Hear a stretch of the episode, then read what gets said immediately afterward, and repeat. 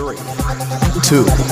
Won't be trite, real name, no gimmicks. Who are you? He had a voice that could make a wolverine purr. That's what I'm talking about, man. Wait a minute, I know you. You got the name tag. You're in my world now, Grandma. I know that, dude. He's a modern-day Yoda. I'm your huckleberry.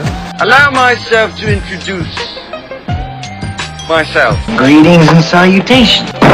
We came, we saw, we kicked its ass. You're excited. Feel these nipples. That boy's good. Mm-hmm. Good and terrible. Well, I have a microphone, and you don't. So you will listen to every damn word I have to say. This is the Mike Rutherford Show on the Big X. The Sportos, the Motorheads, Geek Bloods, Wastoids, Dweebies, they all adore him. They think he's a righteous dude. All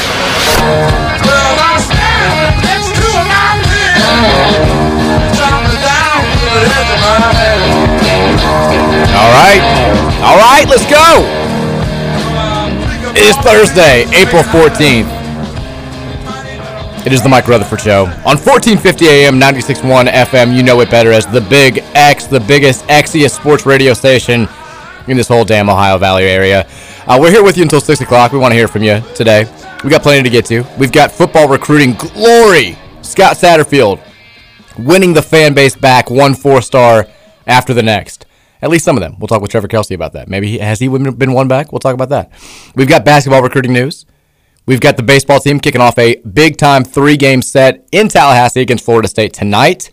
And we've got Trevor Kelsey in studio eating Arby's for the second time in a 24-hour period. Should we be concerned about you right now, Trevor? That's how I'm going to start today's show. I'm concerned that you don't pay attention. This is actually 3 days in a row I've had Arby's on the show. Sweet Jesus.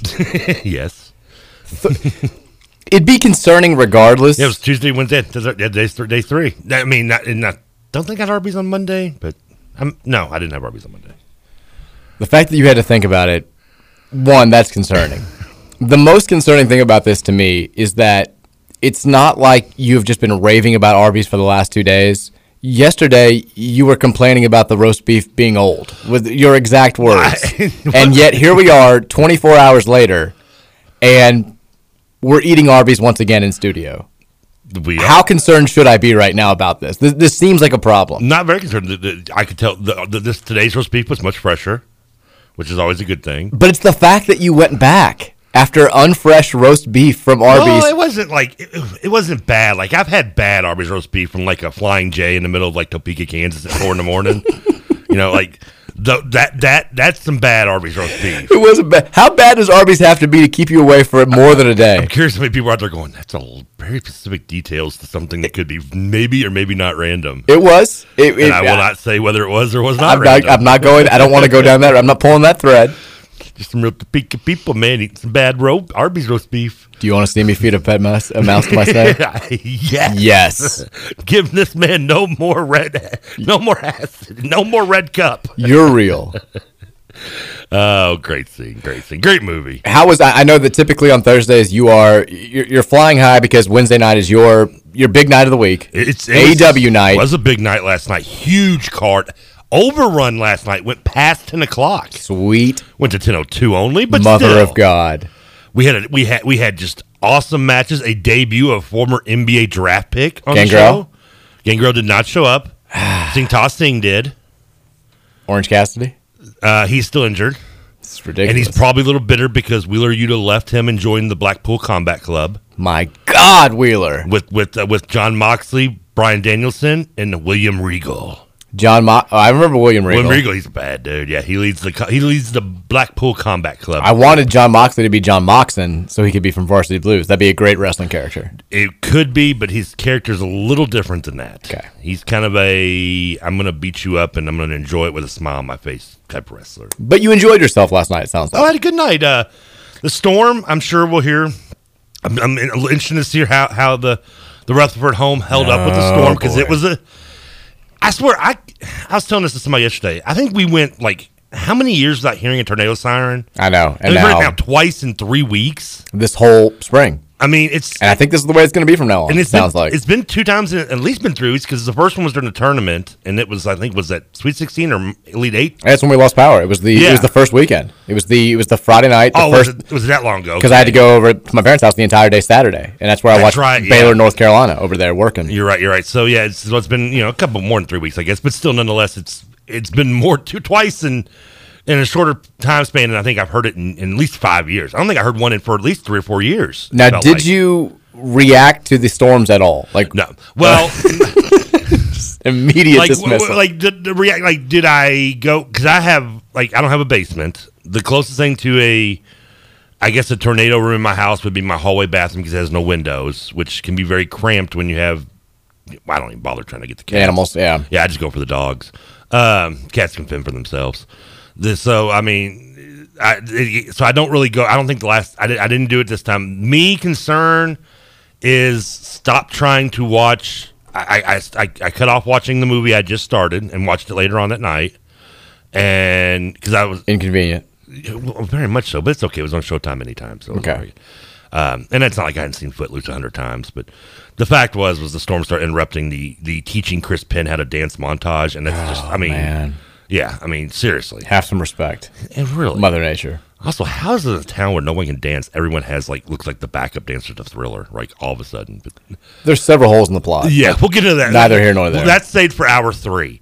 5:05. Yeah. So my version of concern is I stopped watching it, didn't go right into my wrestling, and I turned on your boy on WDRB and watched his news report. Weinberg? Yes. That is that's the way I show concern, is by turning on to actually see where these storms are at. It's more than you did last time, which is a step in the right direction. Well, last time I didn't have a choice. I had to, because they interrupted every channel. They interrupted all the big ones last night. This was and I did like going back and forth between. You got a nice little yin and a yang thing going on with Mark Weinberg on DRB and Kevin Harnett on Wave. Because if you watch Weinberg I went to Wave. I just bounced between WLKY. I had to for my well-being, for my mental health. Because if you watch, and Weinberg I think is good. He tells you exactly what, he's clearly passionate about the weather. Oh yeah, he told me to turn it up, and he's going to go through this with us while we're in our tape room. Yeah, it's a joint effort, and so he.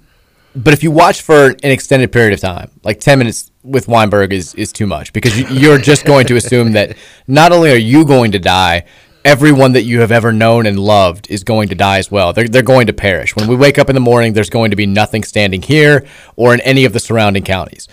And so after I'm kind of freaking myself out a little bit, and freaking me out right now, man. I would switch back over to Kevin Harnett on Wave, who would give me a nice little more calming. This is what's going on. Harnett's there have been 170 mile per hour winds located, not confirmed, but to our south. And then you turn on Harnett, and he's these winds probably aren't going to top out at more than 42. As of right now, at least in this part of the county and all that. And it was nice. It was just a nice little best of both worlds. But good cop, bad cop scenario. It kind of was. It kind of was. But the power did flicker 3 times. The light flickered, and I was like, oh, please no. Please no. It is remarkable. I was texting with friends about this last night, how much things have changed as far as how I feel about storms and nights like last night in just the last 3 years since becoming a dad. I used to love storms. Even if we're going to lose power, it's not great, but whatever, it's kind of a fun element to it as a kid, going down in the basement, and I loved watching storms roll in. I loved following it. And now you're talking about as a kid, or in the before you had kids? Even before I had kids, it was different. I didn't love when the power would go out, obviously, but I didn't mind storms like this. I never really thought about it. It was whatever. I got to stay inside. We'll watch the TV, and if we have to go to the basement, I just didn't care as much. But now, with the threat of losing power, and more seriously, that gigantic tree that is behind us, that I'm always just terrified is going to fall over, because there have been 5 huge trees fall over around our area since we moved into this house. I get a bad feeling in the pit of my stomach when I know that bad weather's coming, and that's how I was all last night. And we did go down to the basement for a little bit. John was asleep. Virginia was not, of course. Virginia's having the time of her life. She gets to watch the iPad. She's killing it. She's playing with toys down in the basement that she hasn't seen in a while. It was the greatest night of her entire life.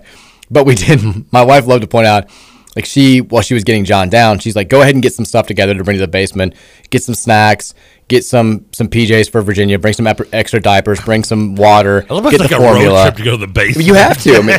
I mean, we brought like John's little pack and play so he could have something to sleep in if we had to stay down there for a while. The basement, not like a weekend trip to Jasper, Indiana. I mean. But you got to have stuff down there if you're going to be down there for a while. I mean, you've got to have stuff. So we wake up this morning and she goes through the snacks that I had packed the night before, and it's like, you know, goldfish, like crackers for her, and then like two huge Reese cups at the very end. She's like, I'm glad you brought the Reese cups down there, like while we're scrambling to get stuff together. But it worked out. It ended up being fine. Your travel pack sounds like the group of when I was watching This Is the End when they're going through their inventory. It's pretty much what it was. And a Milky Way. Yeah. Trust me, those Reese cups would have been fought over if we'd been stuck down there for 3 days because there's a tree on our house. Typically, we bought that Milky Way for after the party. I mean, that's what it wound up doing. Like, you know, I love those Reese cups. I want the outer part. But that was pretty much it. And finally, about like 9:10, we went up. But I did have a couple of friends who live in J-Town, who I was very concerned about. Like I should have reached out to man. You just remind me of that. Well, I texted my buddy Walsh, physical therapist to the stars. And he like doesn't respond for like 10 minutes. So me being a natural worrier, especially since I've become a dad, I worry about everything now.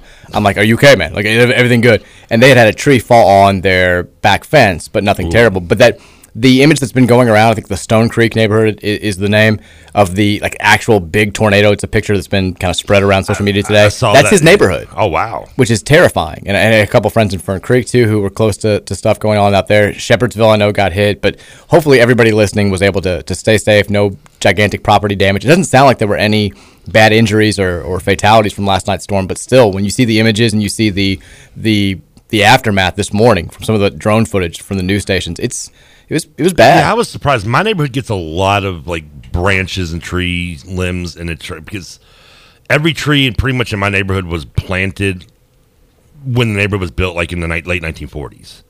So a lot of these trees are, including the one I used to. Every house had two trees in the front, two in the back. I'm down to one tree in our house up front. And it's on its last limb, no pun intended. Yeah. I mean, so I know where you get when you get to worrying this. This tree is huge. I'm going to have to show it to you. I'll take your word. I mean, we'll go maybe oak for oak on ours. I mean, if you're walking like 7 streets down and you can like look up at the top of St. Matthews from like eight, like it's clearly the biggest tree and it's old. The craziest things I ever saw with my tree, and I would love to get this tree taken down, but I mean, I'm sure you've looked into it as well with your situation. Well, it's not in our yard. It's in the people behind us. It's also not cheap to bring down a tree, especially one of the size that we're both probably talking about. It's insanely expensive. I know. We were talking about this today. It's like $4,000 to take down a normal size tree. Yeah, and these aren't mine. I know if yours is probably similar to mine, is not normal. I was leaving one morning. This is when I was doing KRC, and we'd had a real bad winter ice storm a couple like a year or so ago. Not bad, like, you know, everything was shut down, but just really bad. And I was walking out the car, and literally just as I was walking out, I heard the crackle, and I look up. I'm wearing a Seattle Kraken shirt.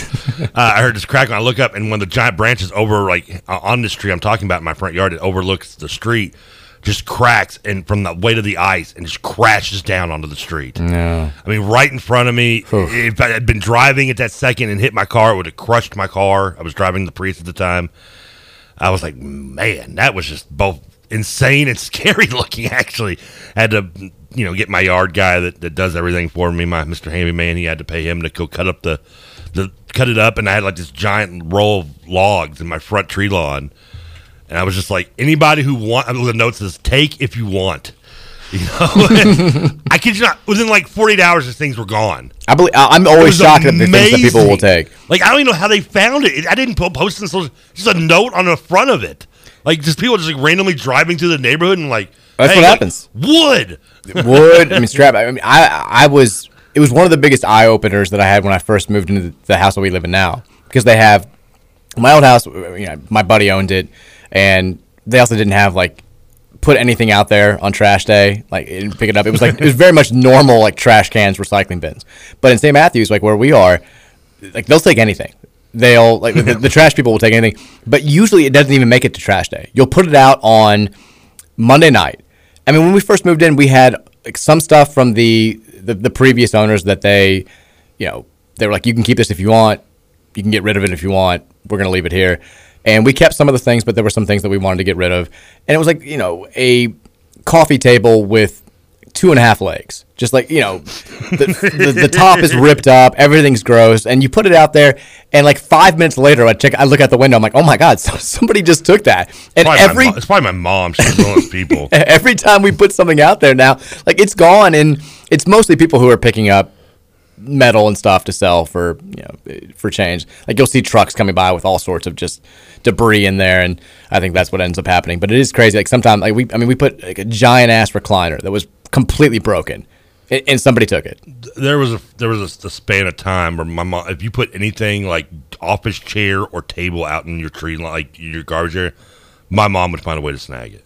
Love like, it was well done. I mean, it's like it was like a graveyard of those two items in my house for forever. Like finally, she's gotten over it, thankfully. But then, her also other kick would she take it and be like, I'm gonna put it in the yard sale. Almost like a bad like addiction to yard sales. Like Pookie to crack. It's really needs to be held. Now, one other thing happened last night that especially when she sells my stuff without telling me. No, that happened to me one time. My mom sold all of my old WWF characters, which are now worth like hundreds and hundreds of dollars. Oh, I got a buddy who collects those and resells them. I know. I had everybody. I had the ring. I had everything. Are you talking about the big rubber guys? No. The actual action figures. Oh, okay. No, the big rubber ones. I had 2 of those. Those are the more expensive ones. Including Randy. There's a rare Randy Savage that's worth like over like $1,500. I had Warrior and Jake the Snake. Of those. I had a bunch of those. Yeah, those might have been a little before your time, but yeah. So one other thing happened last night that I need to address. And look, I don't mind. Anytime you talk about your kids or parenting in general, like people are going to critique you, and they're going like even if you're just making jokes. You should hear when I get parenting advice. Well, yeah, I mean, you also they don't critique me. They call CPS. We did that on air. I had CPS show at my house. And I was like, I don't need kids here. We listened to the Rutherford show. They're like, yeah, we got a tip from. We're just making sure. We had the radio on today, and we figured we'd just stop by just to check all of our boxes. They were like, we're not with PETA, but can we at least check in on your dogs? I'm like, no. So I say this knowing full well that people are going to judge, and that's fine. So when things get especially bad, when we get especially desperate, you know, we let Virginia watch YouTube. Like we'll put on YouTube, and she likes watching I had no idea this world existed until I became a parent. But there are all these videos of kids or adults sometimes playing with toys and like narrating the whole thing, and like Robot Chicken? No. Like you holding an action figure over there and being like, "Hi, I'm Peppa Pig, and I'm going to the store today," and like doing that for 5 minutes, and then you watch this and you're like, "How is this a thing?" And you go to the main menu and you realize they've got like 7.2 million views. Like people are getting rich doing this thing, and it blows my mind. But you know, like the standard YouTube, like the sign in, sign off, like "Hey guys, welcome into blah blah blah," and then they end with, you know, like, "Thanks for watching the video. Like, please like and subscribe, or leave comments below. Like, thank you. See you next time on whatever." So Virginia's watched these off and on for a while, and I'll freely admit, like, we do it when we're desperate. I get desperate a lot. Desperate a lot. Do you watch these too? Every now, I mean, in the background, you can't not watch them. It's like there's one and a small group of dads. It's called Toys Unlimited. The 2 people are Nat and Nessie. There's like a small group of dads driving around who are like, "Oh, I know Toys Unlimited." Like I know what he's talking about. But it starts off by going Toys Unlimited, and so Virginia every now and then when she's playing, she'll be like Toys a little bit. Like she didn't pronounce it, but I laugh every time. So last night though, she's playing with her toys, and she's doing what she always does. Like she's very good at playing. She like narrates the action. It's hilarious to listen to. She'll be like, "Minnie, can I have this?" Like, of course you can. So at the end of last night, out of nowhere. Isn't that every kid playing from like the beginning of time? Yeah, but she's 2. The kids in her class, her teachers are like, nobody else does this in her class. Like she's has like own, like stories, and like they have conversation, they have dialogue. Like she's super into it. But in the middle of her playing with the toys last night, while we're weathering out the storm here, I hear her just be like, "Thanks, guys, for watching the video. Please subscribe, hit the like button, and comment below." And I was like, "Oh my God, this is the moment we have failed as parents." Well, it's probably will. Yeah, there's another moment you might want to avoid with the daughter as a parent. But yeah, I was like, "Oh no!" Mary and I looked at each other, and we both were just like, "Oh my God, this is the moment. We officially know that we failed." And like an hour later, she's doing everything like she's in her own YouTube video. Like she's got these tiny mini books that she loves reading because they're like 8 pages long, and she's like, "Today we're reading Minnie and Daisy. Go get." I'm like, "Oh no, no." So this is like a modern version of us singing in, like singing to like into like a pin, like we're on stage or something. Or she does that too. So okay, well, I guess at least some things are timeless. Yeah. So on one hand, awful parents, absolutely. There's no debating it. No pushing back. No fighting it. We failed. Yeah, you said on the other hand, we're like 3 years away from her launching her own YouTube channel and both of us not having to work again ever. Retirement. She's a future star. There's no question around. Like Hollywood kid. That's why you keep having kids. One of those kids, Hollywood kid. And you don't have to work anymore. This is the goal. This is why you become a parent. So I'm feeling pretty good about this. We're going to keep developing these skills until she's ready to be unleashed upon the world.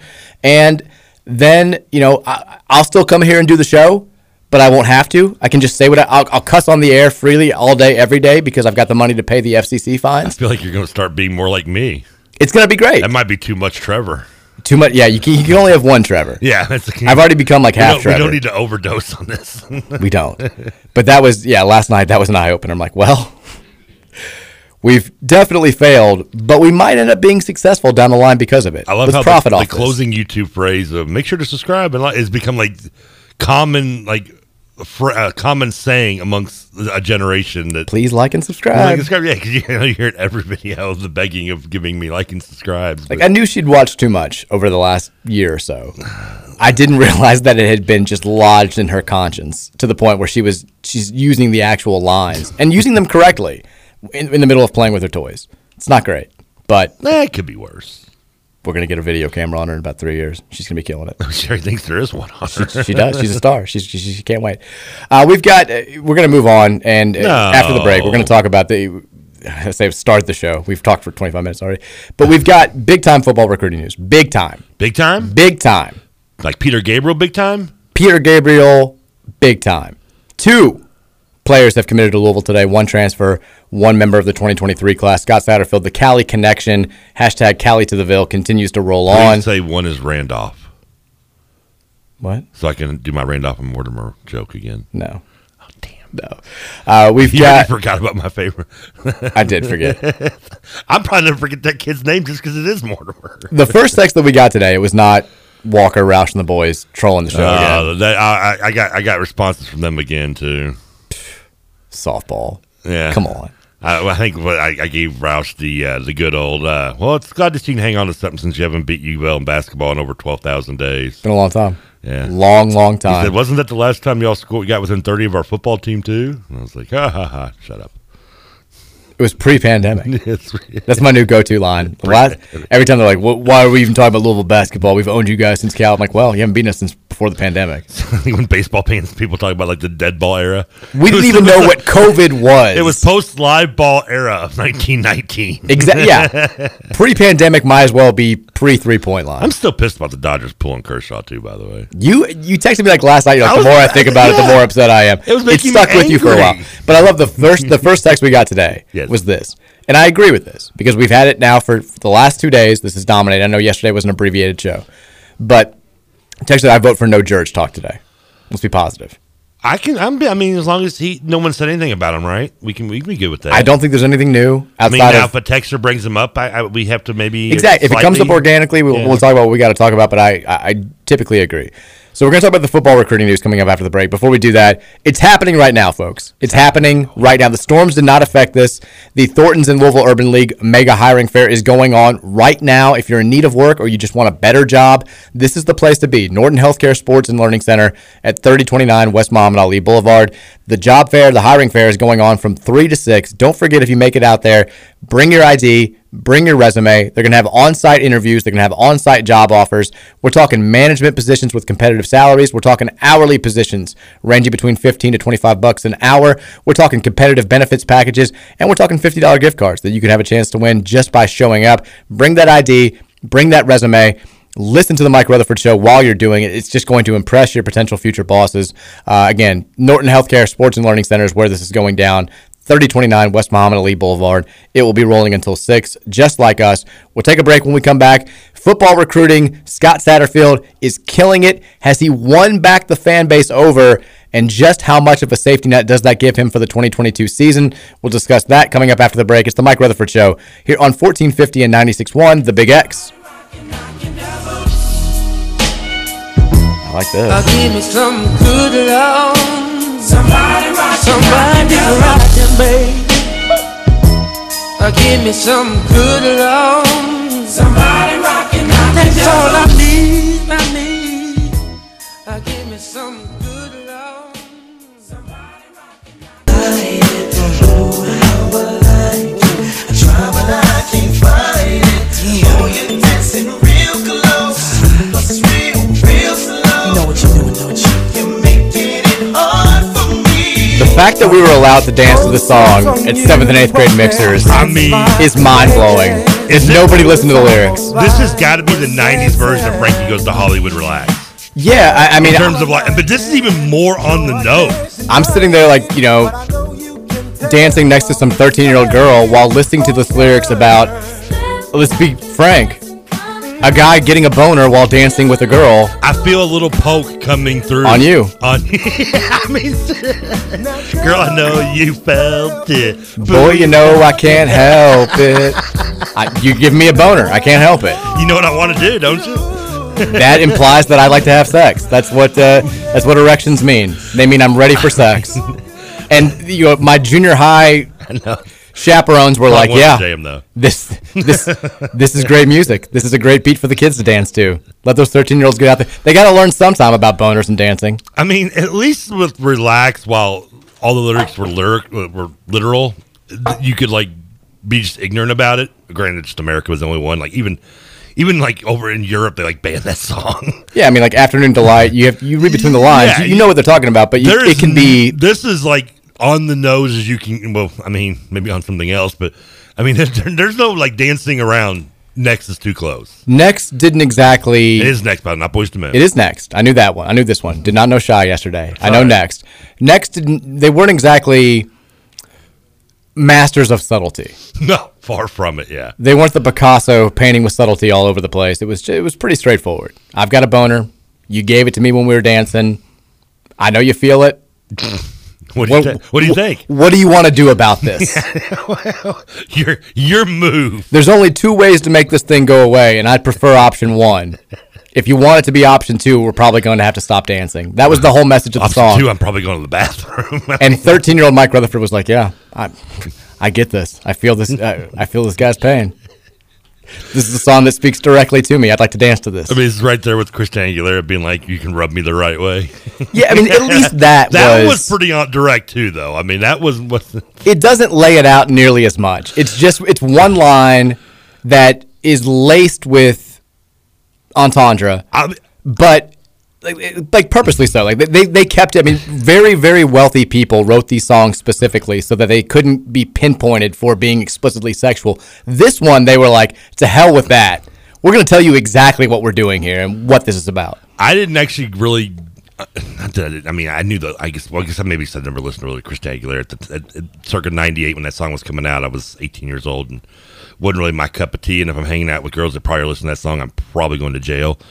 So, but like it was like a couple years later, like there was like a King of the Hill where like one of the characters like I guess had a crush on Bobby, and she like does a version of that song to him, and she sang the lyrics. That's like when it kind of clicked to me. I was like, the song's a lot dirtier than I actually thought it ever was. It is. She's like, "I'm your Stacy in a bottle. You can rub me the right way." I'm like, what? This is how. This. Do you ever have moments where you realize your mind is? Yes. Irrevocably wrecked by sports. Oh yeah, sport. Yeah. Oh yeah.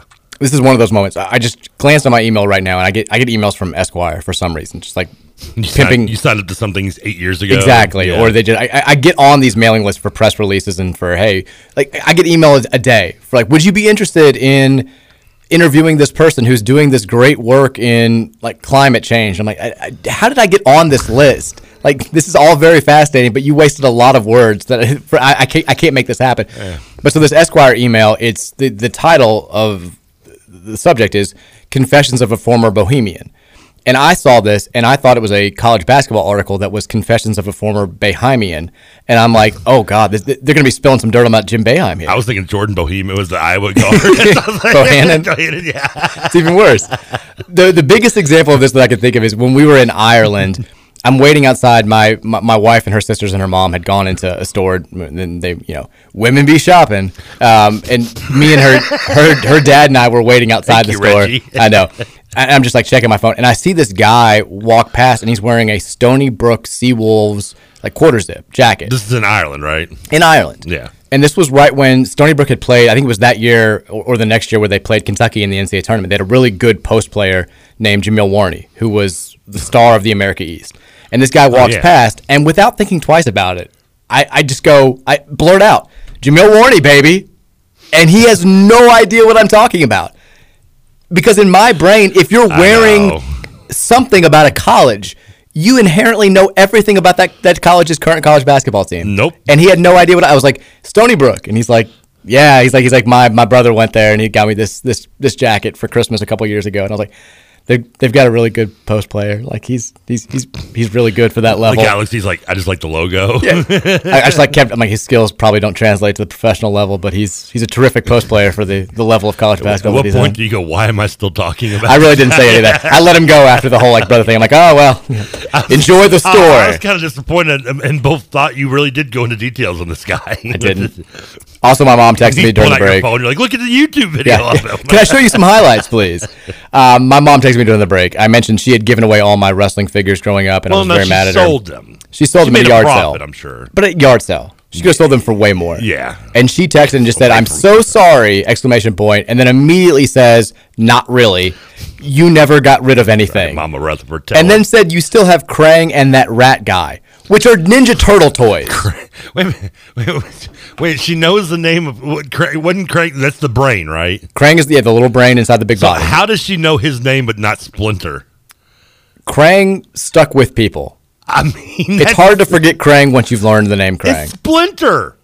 It's she doesn't know that. What parent doesn't know the word splinter? She doesn't know. Has Virginia ever got a splinter? Oh yeah. I could. That's one thing I only got. I'd have to like when I killed a spider, I had to get the other parent to pull a splinter out. Really? Yeah, but no, I would be irritated. Oh, I used to love when I get splinters and pull them out. Loved getting splinters? Not, I didn't love getting them, but I would love trying to get them out. Like when I worked at St. Joe's. Oh no, not me. We always like you had the old rickety table setting up the picnic, and like we all would just get millions of splinters, and you just had to get them out. And it's such a rewarding feeling when you get them out. I hate getting a splinter. I don't like taking them out. Couldn't let that one go. Are we still talking about Too Close to That's Song? That's a soft one. I just don't get how she knows the name of the brain, which is such an unrandom, somewhat not like. My mom's on your side. You don't want to lose her right now. I know. Tread carefully. I mean, come on, Mama Rutherford, you're better than that. She is. She's the best. You are. All right. Let's talk about the football news of the day, the big football news of the day. And there are two pieces of news. It starts off this morning very early on with the news that Louisville has landed a transfer cornerback in Quincy Riley from Middle Tennessee State. Now, we've talked about this throughout the entire offseason. Louisville had to bolster its secondary. We need talent and we need depth. When you – besides that, we were in good shape. You're getting Keitrell Clark back, but he's coming off of an injury. As good as he's been the last 2 years – when he's been healthy, I mean, you have to be at least a little bit concerned, right? Sometimes you have guys that have injuries like this. They come back, and they're just not quite the player that they were beforehand. Having said that, I think assuming that he is going to be healthy, you pencil him as a starter at cornerback. Yeah, I agree. At the back of the defense, the safety position, you lose Quinterio Cole. He's chasing his NFL dreams. You do bring back Kendrick Duncan, who's going to help you, but you've got to fill a spot there. You think that you have another cornerback in Greedy Vance who could step up and become a starter because he played so well at the end of last season, and then boom, he transfers to Florida State. All of a sudden, you feel like you need a bunch of guys. That gets reinforced, I think, 5 times over when we give up 450 yards passing to Air Force, who had thrown for 9 yards in the previous 2 games in our bowl game. If you didn't think you needed secondary help before then, that was that should have pushed you over the edge. So Louisville gets Quincy Riley today. He is, and you always have to look at the offers because it's one thing to say he's a Middle Tennessee transfer. He put up good numbers there. He had 5 interceptions last season. That was second in the country, but he only played 9 games. You could say he actually led the country in interceptions per game. But let's look at the offer sheet, right? You want to see what other schools are going after this guy. That's how you always judge football recruits. It's how you should. Or football, and yeah.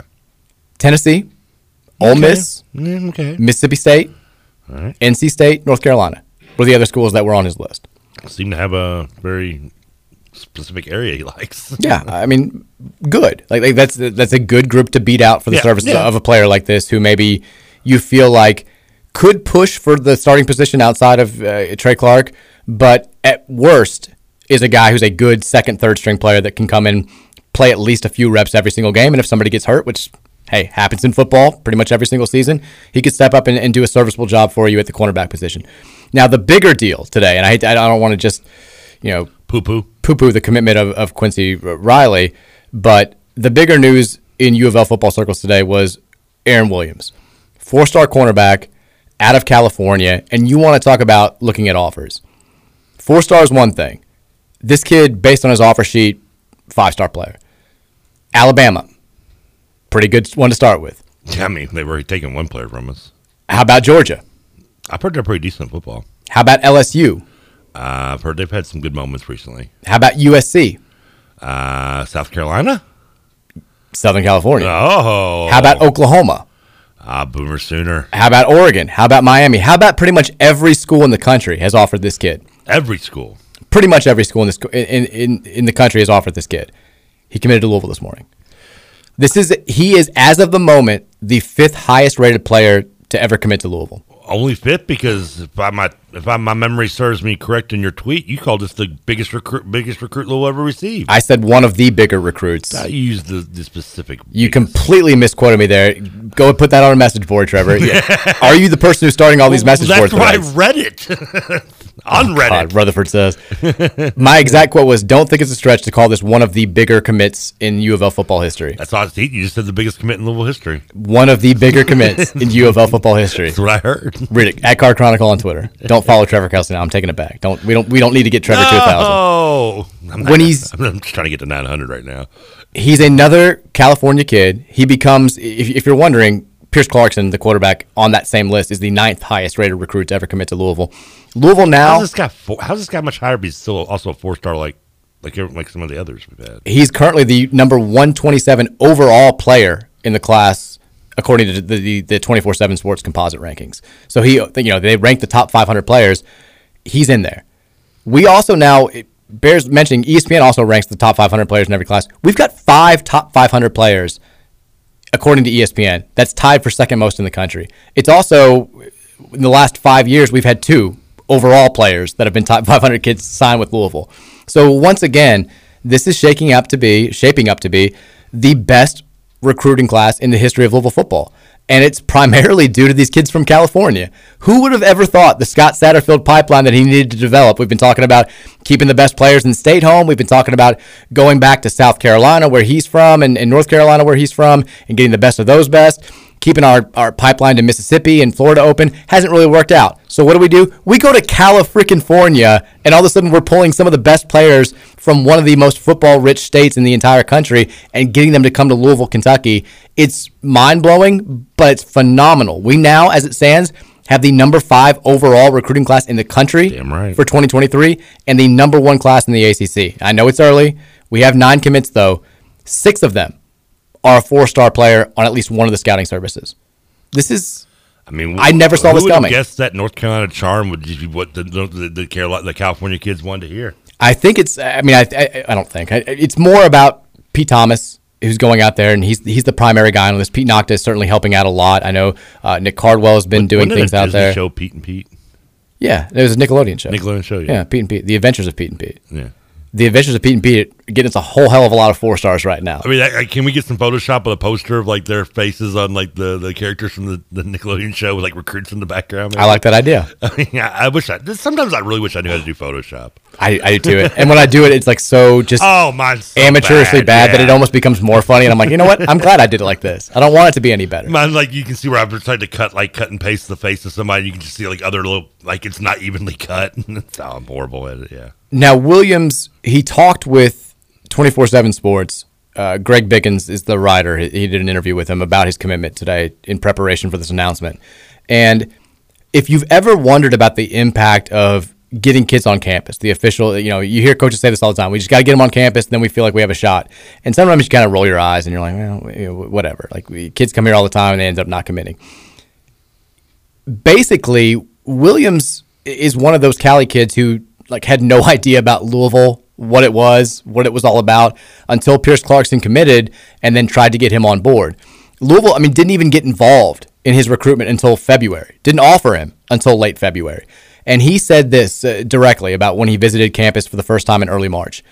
That visit was really impactful for me. I wasn't even looking at Louisville at all going into the visit. The trip changed everything for me, though. I was blown away there. Oh, man. We're not back to old recruiting ways, are we? The support from the fans was incredible. I went to the basketball game, and they had signs with my name on it, and they were chanting my name. I felt like I was already part of the team there. So if you've ever kind of, we'll use the phrase again, poo-pooed the notion of the kids in the student section making the signs for the players, chanting the names of the players, and said, you know, it's just, do kids really care that much about it? Can they really be that vain? Yes. That's the answer. Yes, all of that stuff matters, and it's part of the reason why we got the fifth highest rated player to ever commit to U of L football currently on in our class of 2023. Thank God this kid's name was Williams. A little easy to do. What do you mean? You can chant his name. Maybe there's Aaron Williams. Yeah, I mean, it's not like he's got like an unusual name. I mean, well, you know, sometimes you have to go with the first name. Maybe they were just going Williams, and we were chanting the Malik, and he's like, "They love me." I mean, we had Aiden Gay on that one time, and they were like, "Aiden." I'm like, "Now that was impressive." Yeah, that's what you have to do. He did go on to say, "I love the coaching staff and the plan that they have in place for me. They seemed to see me as someone who can come in and make an immediate impact. They said they want to build the defense, the defense around me the same way that they want to build the offense around Pierce. I like the DB coach, Brian Brown, a lot, and also talked with Pete Thomas, who's the area recruiter out there. Coach Satterfield is a good guy as well, and I really have a strong comfort level with everyone there, so it just felt right for me." It is interesting that he refers to Brian Brown as the DB coach and not the defensive coordinator. I hope his love for Brown isn't significant on him coming here still, because Brown might not be here by the time he gets here. Easy. Let's keep it positive for the discussion. Okay, we're keep positive. We don't need to wade into those waters just yet. What basketball game, I wonder, was he at? He said early March was the visit, so I have to assume that it was, I mean, what was our last game? We only played one home game in March, I think, and it was that. The dates blend together, but when they were, I don't remember what. Was it Virginia? Would that have been early? Okay, I was going to say, it couldn't have been the. When did Mack get fired? When was the only home game we played in March? That was late January. Yeah, the only home game we played in March was Virginia. So that must have been the Virginia game. Had to have been that. And the crowd was relatively good for that, given the circumstances. I don't vaguely. I just remember that game, betting on Virginia, feeling if I should feel bad winning money on and rooting against us to lose, so I could win money for Virginia. Well, I know the other big recruiting weekend that we had here for a basketball game was the Duke game, when the crowd was terrific and that it was packed. That was a hot crowd. And I know that helped out a lot. But even in a game like Virginia, where the crowd's just maybe kind of okay, you still, like, if you bring the kids into the student section and they're in the middle of that, because the student section always, the bottom half is at least full. Yeah. And they're going to have the signs, and they're going to be doing the chants and all that stuff. And you feel like you are in a big-time college basketball environment, even if when you look around, it's not what we're used to seeing as Louisville fans. But you got to remember, I mean, these kids, they don't know that. Like, this is a C-minus environment at the KFC Yum Center is still a gigantic basketball environment to them, because, hey, if you go to USC for a basketball game, guess what? The environment sucks. Or even UCLA? UCLA. Environment sucks. It's half full because people are stuck in traffic. They can't get to Pauley Pavilion at 7:45 Eastern time in the middle of the week. It's just different. And so especially when it's directed towards you, when the students are chanting your name and they got the signs for you, it feels like a big-time environment to you. So at that point in the season, the student section had more to put effort towards going for recruits than an actual basketball game. Yeah. I mean, there was no concern with the basketball team. We knew they were losing. Yeah. It's, it was, I don't know. But, like, hearing these things, it just makes me feel, I love it. So you're back on the Sat bandwagon. I'm not going to go that far. And this is the other thing that we have to talk about today. I told you not to wade into those waters, but it does bring this up, because I've seen a lot of, I got into a discussion on Twitter with somebody today who was like, "Oh, why'd you do that?" But I mean, a good discussion. I was involved in bad discussions too, but I was involved in good discussion here, because somebody said, you know, when we were talking about the excitement around the program right now and the recruiting rankings and all this good stuff, somebody responded by saying, "I hope that all of you, like, I assume you as like quasi media people, remember that this is a bridge year.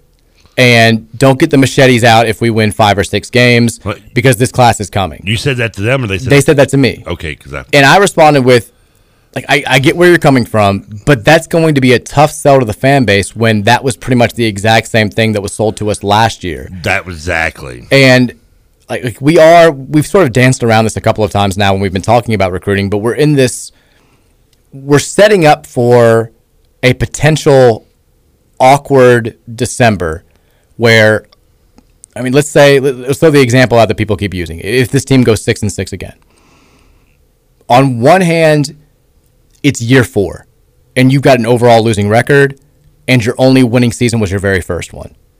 By our standards, which aren't the highest in the world, in the college football world, but still they're higher than that. By our standards, that would say, got to go. But on the other hand, you haven't been like catastrophically bad. You haven't had a Cragthorpe season. You haven't had a 2018 Bobby Petrino season.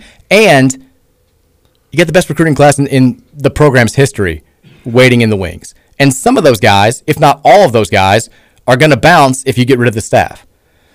That, I'll say this. Please, God, win at least 8 games.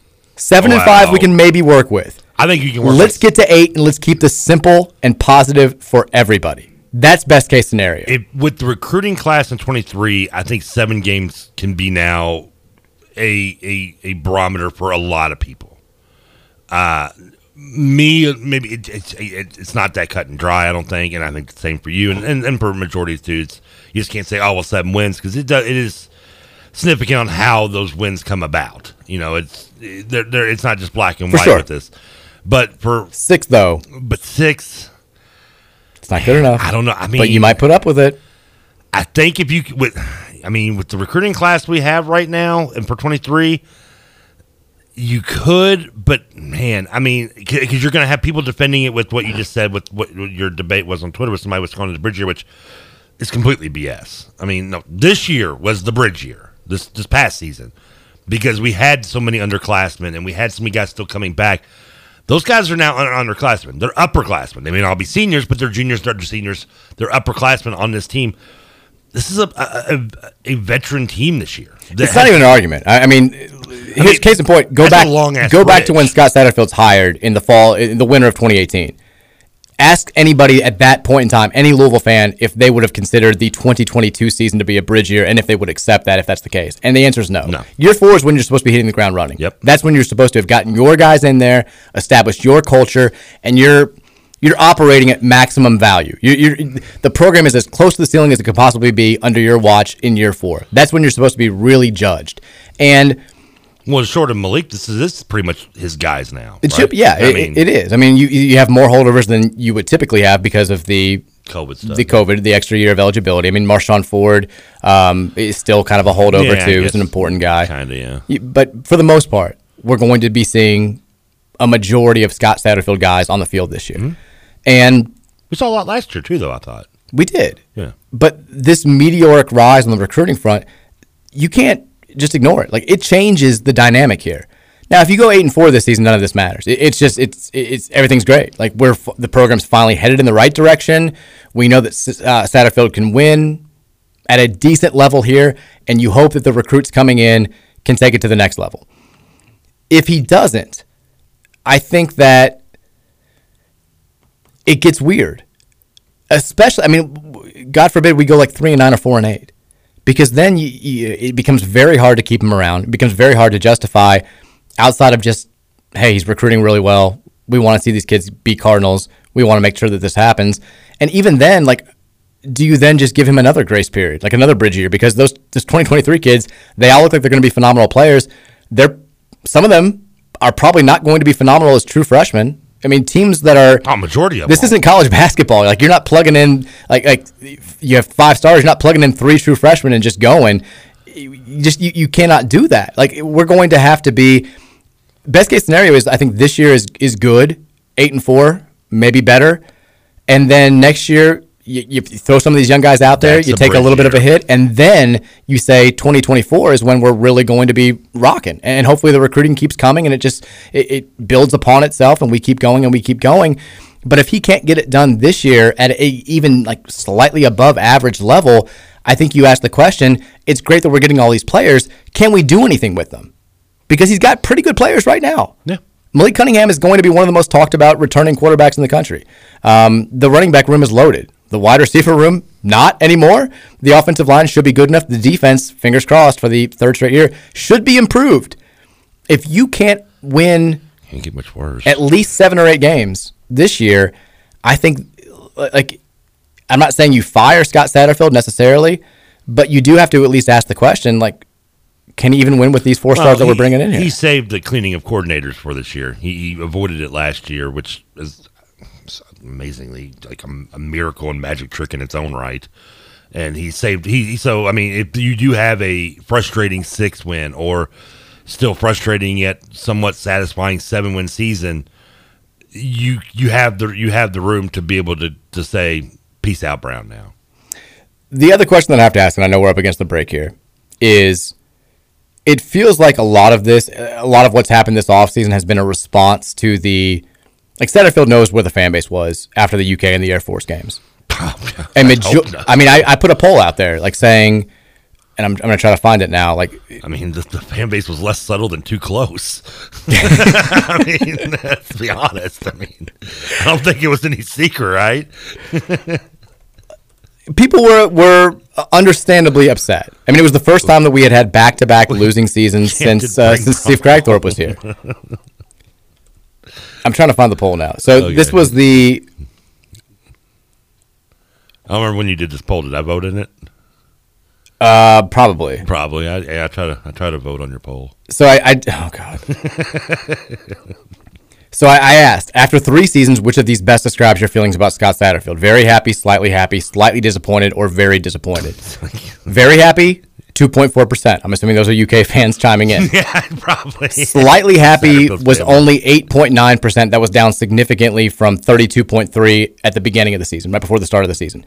Slightly disappointed was the most common choice, 52.1%, and then very disappointed, 36.6%. So if you're adding that up, about 90% of the fan base was disappointed to some degree with the job Scott Satterfield had done. And it's hard not to see the moves that he's made since the, moving the spring, having some sort of spring game, moving spring practice back, being more open with the media, going on more radio shows, not this one, but other ones, and, giving them the bottles of Pappy Van Winkle, or not Pappy, but the Angel's Envy and all that stuff. He's come on this show. Trying to be more open with the fan base and then making... gigantic strides in recruiting. It all feels like it's a response to him knowing that he almost lost his job last year. And if he doesn't step it up, is going to lose his job now. And it's awesome and it's great, but I also have to ask the question, why weren't we doing this like 2 years ago? If this was possible, Pete Thomas was on staff.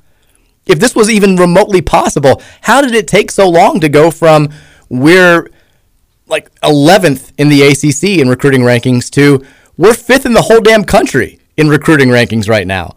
I just wish we could be reaping the rewards of great recruiting classes right now. Like, I wish that had been year 2, a top 25 class, greatest class in history, and these guys are rising sophomores and juniors. Like, that would be phenomenal. And maybe the answer is simple as we needed that first domino to fall, and the first domino was Pierce Clarkson. Like, you had to have that one guy to really make something like this happen, and now he's the reason why we're getting all these Cali kids. Like Pete Thomas and the coaching staff are doing phenomenal work, but if Pierce Clarkson had said, I want to go to Oregon, or I want to go to USC, or I want to go to Arizona, or the other schools he was considering, this class is probably looking more like the last 3 Scott Satterfield classes. I mean, I don't know if it's a fair comparison so much because I don't know the timeline of the recruits and the classes that were in his and around his, but yeah, I think when you mentioned it, I think like Teddy Bridgewater recruitment.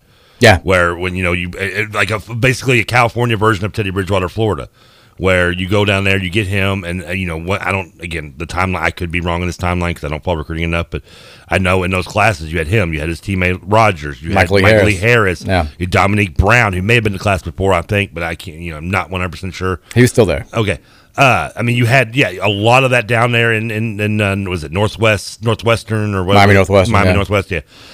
And not that you shouldn't still go down there and recruit a little bit too. We've had other guys since Teddy from those schools, but it's kind of a similar effect where you got him flipped from Miami, you got him coming here, and then like just as a domino, you had other players in that area down that Florida area, or in that Miami area that were like, we'll go there, and it. obviously we saw the benefits that came from that, and all the multiple players that, you know, were impactful because of that recruitment, more than likely. I mean, this could be a Cali version of it, to be positive. And it's happening to a higher level. I mean, we're getting more kids and higher-rated kids based on this Pierce Clarkson commitment. And if it works out 75% as well as the Teddy Bridgewater connection worked out with talent-wise, then I think we're all going to accept that. You said 9 guys in that class so far? Is that so far, yeah. Of those 9, because let's be honest, there's the odds are you're not going to get all 9 of them. There's going to be things change, things happen. How many, though, if it's smoke clears, of those 9, how many would you be okay losing and still be completely satisfied? I mean, I think it depends. I think it's the who more than the number. True, possibly. Because if you keep 7, but you lose Clarkson and Williams, then that's like kind of defeats the whole purpose. Hey, you said we need depth as well. I mean, all of these kids are 3 or 4-star prospects. And you have a local talent in there in Jeremiah Collins from Mile High. We want to make sure that we keep doing that. We want to make sure that we keep getting the better players from at least in the city. Statewide, Kentucky's doing their thing there. I think you protect the city, and then you say, hopefully we can get some kids, but Kentucky's going to do their thing. No, you got to keep your fingerprints on Male and Trinity and so on and so forth, yeah. But I mean, all 9 of our commits right now are ranked in the top 600. Of 24/7 Sports' individual rankings, and 7 of them are in the top 500. I wonder how many kids in the 600 have actually committed already. I know you don't know. That's why I said ask that loud. I wasn't asking you specifically. I don't, and also who cares? Like we are recruiting in waters that we have never recruited in before. Like this is certainly worth getting excited about. And the picture of the very first Cali kid visit with Pierce Clarkson, there was a picture of him and Aaron Williams, and I think Jaleel McClain, the other kid from St. John Bosco, and somebody else. The three of the 4 kids in that picture have committed. Hopefully, you can get even more. I mean, every time something like this happens, Pierce Clarkson's like, "We're not done yet. We're going to keep going." And he knows. I mean, he knows more about this than anybody. He knows who's committing, who's considering it. He called the commitment 2 days ago of Williams, and it's just. It's never been more fun to follow recruiting. As I say this, we talked about basketball finally being more fun for people like us who kind of don't get into recruiting until we get commits. This has been more fun to follow than it has been in years because, hey, we're on the list of 5-stars. We're talking to 5-stars. I don't think football and basketball recruiting have ever been more fun to follow at the same time than they are right now for Louisville fans. And the next step is let's win some more games. But for right now, we'll use the Love Actually quote, enough. Enough now. The recruiting of basketball and football has never been so exciting, while on the field it has never been so bad. That was the past. We've turned the page. We've turned the page. We're laying the foundation to a new future, and we're going to be good. Let's take a break. We talked over the top of the hour. We'll come back. We'll take your text on the Thornton's text line, 502-414-1450. The text line has been buzzing here, and we have not gotten to any of these, so we'll do that coming up in hour number 2. It's the Mike Rutherford Show on 1450 The Big X. You know what I wanna do, baby, when we're crying. Oh yeah, I get so excited. Feel so good, so real. Try but I can't find it. You, oh, it's real close, and it's real slow. You know, you're making it hard for me, baby. Yes, dancing so close.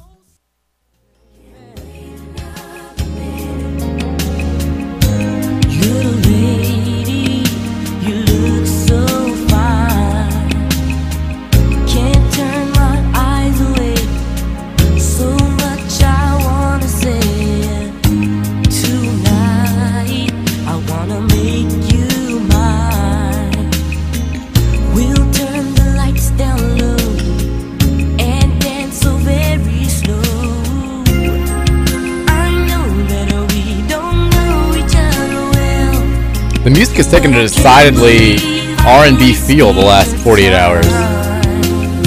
Oh no, so tell me what to do for the love of you tonight. Oh, here we go. Come on, tell me. I don't even know what this is. I've been holding back all I feel. I have no idea what this is. It's not Boyz II Men. Is it Shy? Wait another minute. Nope. Can't wait enough. Is this all for one? Oh, this was one of my jams back here. And this is like This was Trevor like listening to with his like fifth grade crush.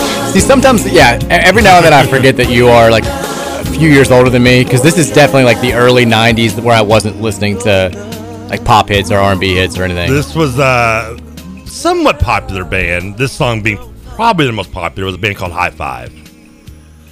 I was close with All For One. Can't wait another minute. You were actually. Yeah. All For One didn't make today's cut, but then again, this theme is so rich that it'll have multiple days. Now, I know I said we were going to get to the text line, and we're going to do that in just a second, but I've got to address this because this is via, I'm going to say the name, Matt Jones, KY Sports Radio. Oh, my God. But this is via, he has been an advocate for, like 90% of the state, an advocate for passing legal sports betting in Kentucky for a long time. Yeah. Everybody in the state just about wants this. We want this. We want legalized weed. I would venture to say that legalized sports gaming has even more support than legalized, at least medical marijuana in the state. Yeah. And the common question that comes up is, if Democrats want this, if Republicans want this, we can't agree on anything at this point in time. How does this not happen? Like, how can the people who represent the state not do something that the entire state wants? This seems like a slam dunk for Kentucky politicians, who politicians in general have like less respect and less support now than ever before on both sides of the aisle. You guys can win an easy one here. Lay it in. It's on the tee. Swing. Why is this not happening? So here's how Matt Jones laid it out. And we know, this is past the House, so we know that the state Senate is the issue here with this. He says, Jones says there are 38 state senators in Kentucky. Okay. There are, out of that group, 26 Republicans and 12 Democrats. I'm surprised there's that many Democrats. Well, I take it back, because you're right. There are 30 Republicans and there are 8 Democrats. Yeah, I was going to say, I'm still surprised there's 8, but okay. I guess Louisville gets a few. Apparently, Louisville gets 8 representatives. And Lexington also is a little bit blue. So 38 state senators in Kentucky. All you need to pass sports gambling is 20. 20. That gives us the majority. So 8 Democrats in the Senate, they've all said they all want it. They all vote yes. So that should mean that you just need 12 Republicans to get on board. 12 out of 30. According to Jones, and he's asked everybody in the state Senate whether they're yes or no, and if they say no, he asked them why. I'm going to get to one of the responses in a bit. I'm looking forward to this, actually, because I don't know about this yet. So you need 12 Republicans to say yes. Okay. According to Jones, 14 Republicans have said they're for it. Oh, so, okay. Hey, we should be good, right? Sounds like I might not be paying a toll to go gamble anymore. You'd think. I hope. Except, no, the Kentucky GOP leaders require that a majority of GOP support something, or they have to vote no as a group. Oh, so even with 22 out of 38 state senators being in favor of this, and even though you only need 20 yes votes for this to pass, it's not going to happen. So let me. So we would need 16 total Republicans to be for it. You need 2 more. 2 more have to get on board if we're going to get a majority. Let me see if I get this right, and correct me if I'm wrong, because it is politics. We have what it takes as a state law to pass it as a criteria, but not the criteria of the policy of a single party's own wishes. That is accurate. That also sounds like borderline treason, isn't it? Somewhat, in a way. Am I using that word wrong? A little bit. It's not. We're not going against the country, but they are going against the wishes of the state. Yeah, they're just and honestly their own wishes. Yeah. This is unbelievably dumb, even by Kentucky standards. Because you've got an overwhelming majority of the state that wants this. You've got a House that has voted for it. You've got a Senate where the majority of state senators are for it.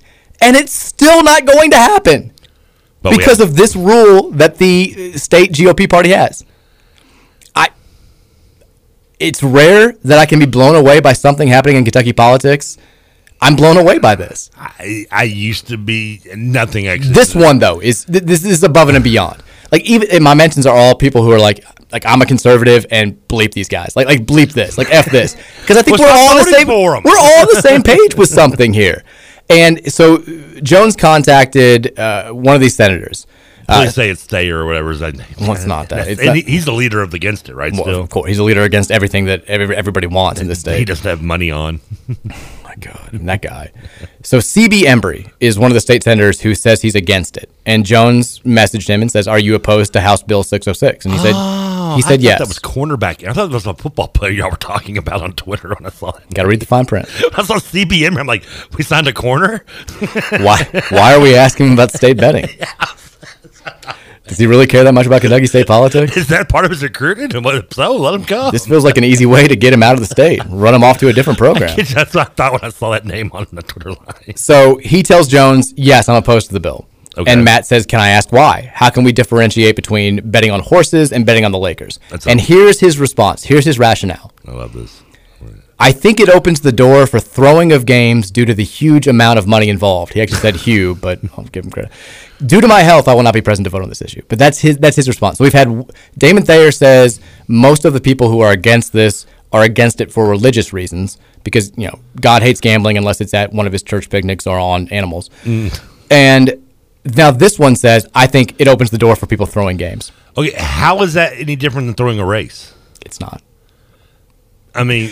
Well, but, you know, in the long and storied tradition of horse racing, there's never been any sort of, you know, scandal. Thought that there's been cheating or anything like that. It's not like we didn't just have the Kentucky Derby winner disqualified within the last calendar year.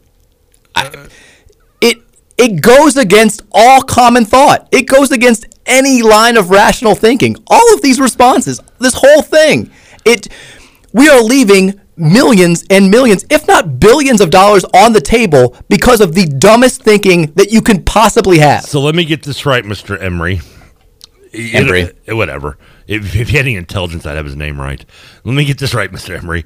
It'll cause throwing of games because Kentucky, which would be, by the way, what, the 23rd state to make this a law? We're gonna be last. We're gonna be 48th. I mean, Alaska's gonna get ahead of us, and they don't even have internet. I think Alaska's already out of it. That's that, but true, probably. But we're gonna be the overflow that's going to cause the throwing games. Not the fact that we have now not one but two of the four major sports leagues in Las Vegas, of all places. I mean, it just.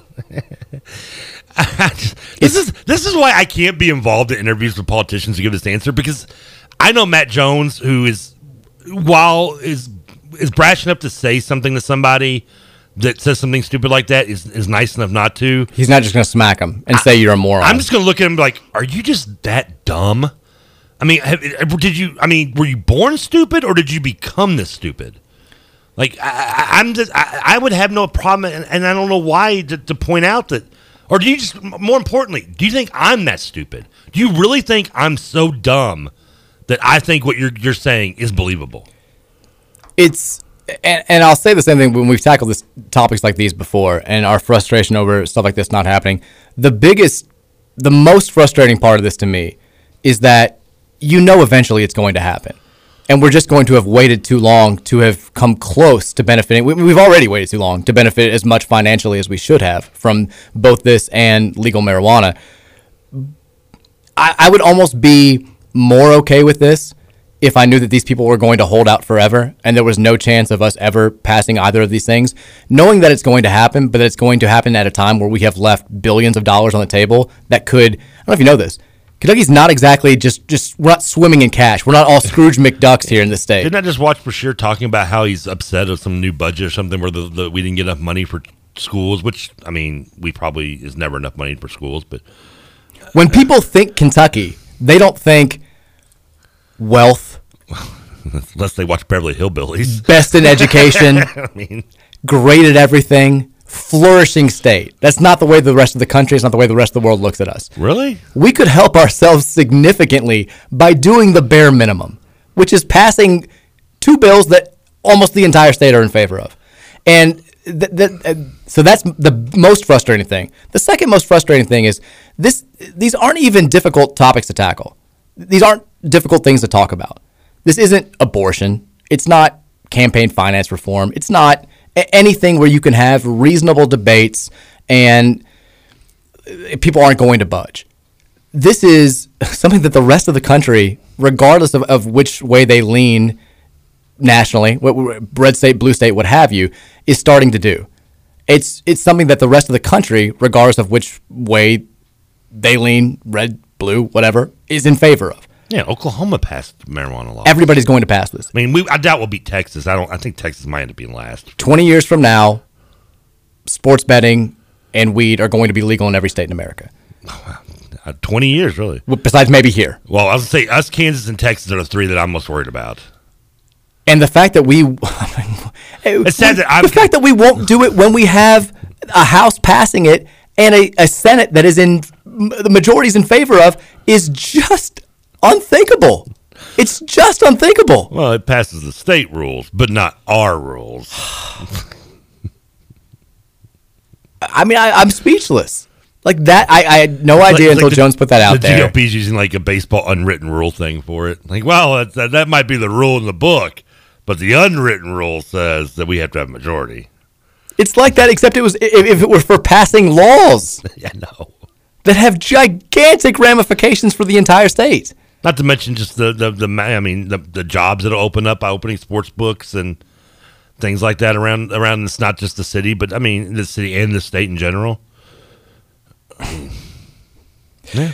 So, here's the summary. Here's the long and short of all this. The long and short of all this is this, because people want to know: is there any hope of this changing? Any hope of this coming to pass? Can we change these people's minds? The only chance that this had, we got 8 hours left until the current session. You know, they worked like what 60 days a year. I got a lot of issues with you people. I'm in the wrong business. We really are. I mean, I thought I did a little work. If the show ever takes off, we're both just running we're leaving this for state senate immediately. I can't decide if I want now state senate or search committee. Congress is open. Your arm a seat. It's there for the taking. It's yours, Trevor. I could run for politics. Make a play. We've got 8 hours. The only way that this can happen is if Robert Stivers, again, from Clay County, if he calls for a bite on the sports gambling bill. A what? A bite. It will pass. But as of now, he says he won't do it because he doesn't have a majority of Republicans, which, according to Jones's going out there and going person by person and asking them their personal belief, is not true.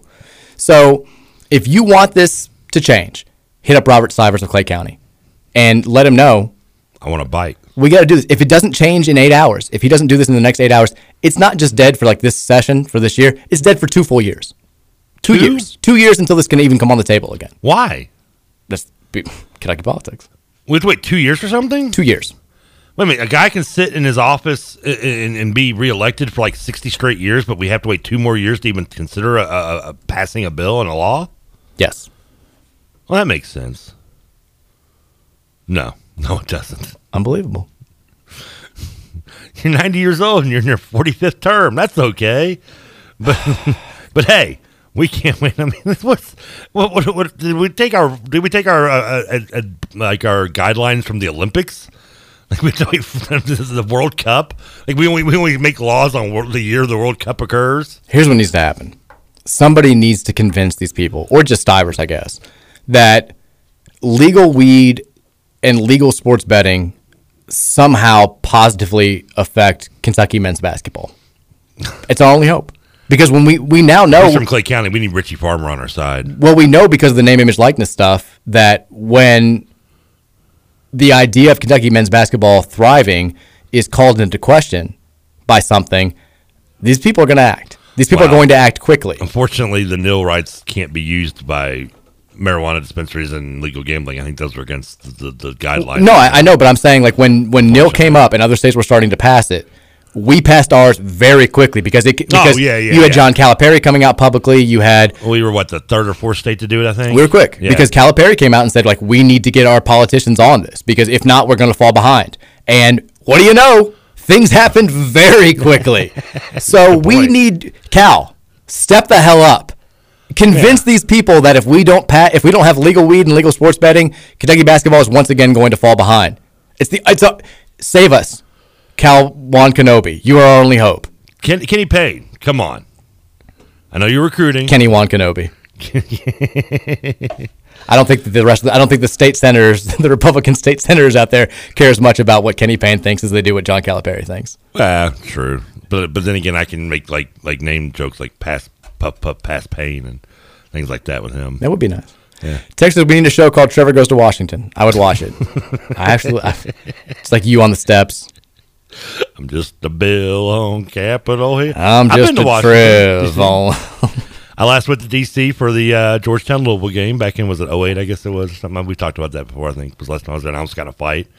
But I've been to D.C. a few times. I've only been once. It was the classic 8th grade class trip. My class trip got canceled to D.C. because of the Iraqi war.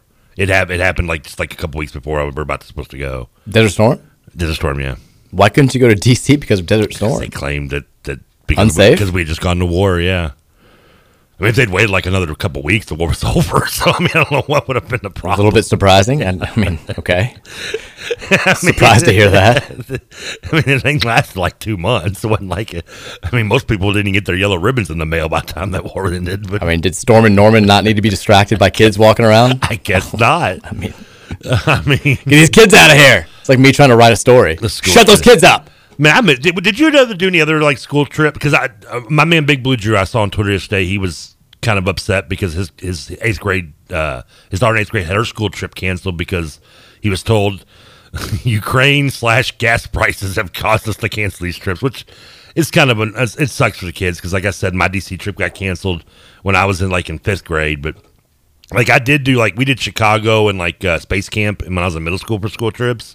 Did you all, I mean, you went to probably nicer schools, middle school than I did, so I would think you did something. We went to Cincinnati Zoo in, That doesn't count. Yeah, we didn't really do any, we went to Indianapolis one year for the museum, and we went to, all just day trips. Really? You didn't do it? You all didn't do any, because we got, the bus and went to Chicago for, 3 days, and... No, we just did D.C. was it. We flew there, eighth grade. That was, you flew? That's the big trip. Wow, yeah. There's the big trip. I know, Mary's, her class school went to eighth grade too. They drove, and I was we went on the bus. We were plebes. But you know what? I don't care. The bus was cooler for kids because we had the TV, the TV at the front and in the middle.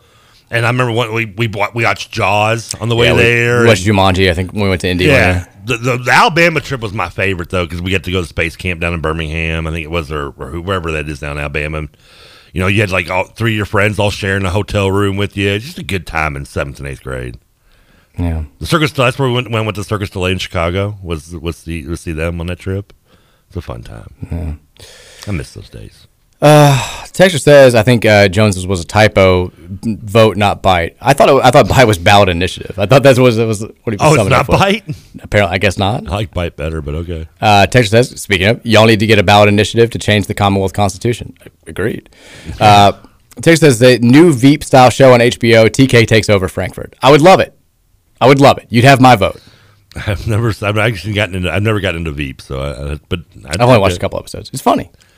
I don't know. I watched it when it first came out, and it just didn't grab me. And I've heard people tell me you had to keep watching because it has gotten a lot better, and it is pretty good. But I don't know. Texture says, I sincerely do think it's time to collectively get a large group together from both sides of the aisles to push these morons out of office. I'm sure they're also restricting Metro Louisville on Kentucky's side from properly growing too. The problem is, I mean, it's not going to happen. Is also they're just doing what their constituents want them to do. I mean, you got to remember outside of Louisville, but just they're only rejecting their constituents' wishes in these two areas. Besides that, they're going to,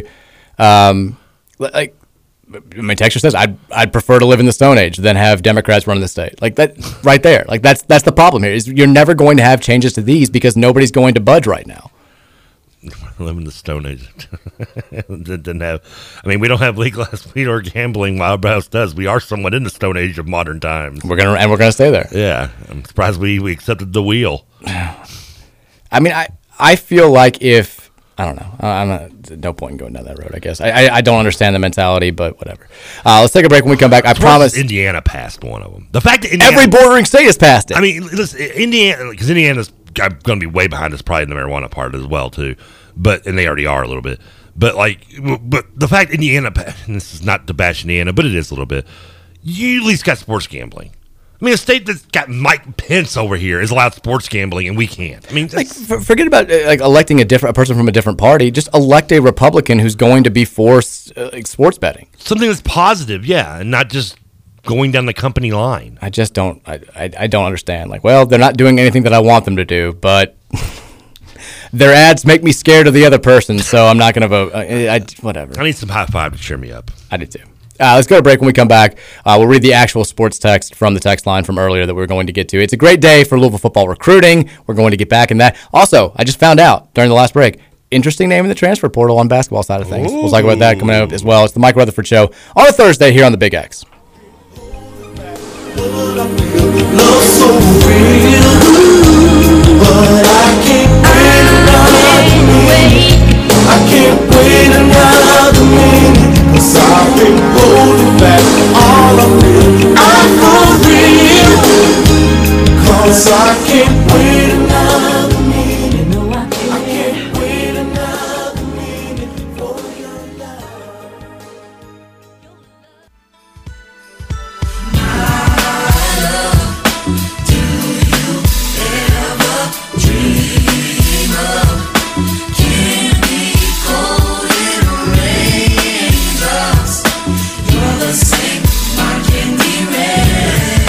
Is there a theme, or is this just 90s R&B songs? This is just Trevor's jams of middle school and early high school. Just grooving Trev.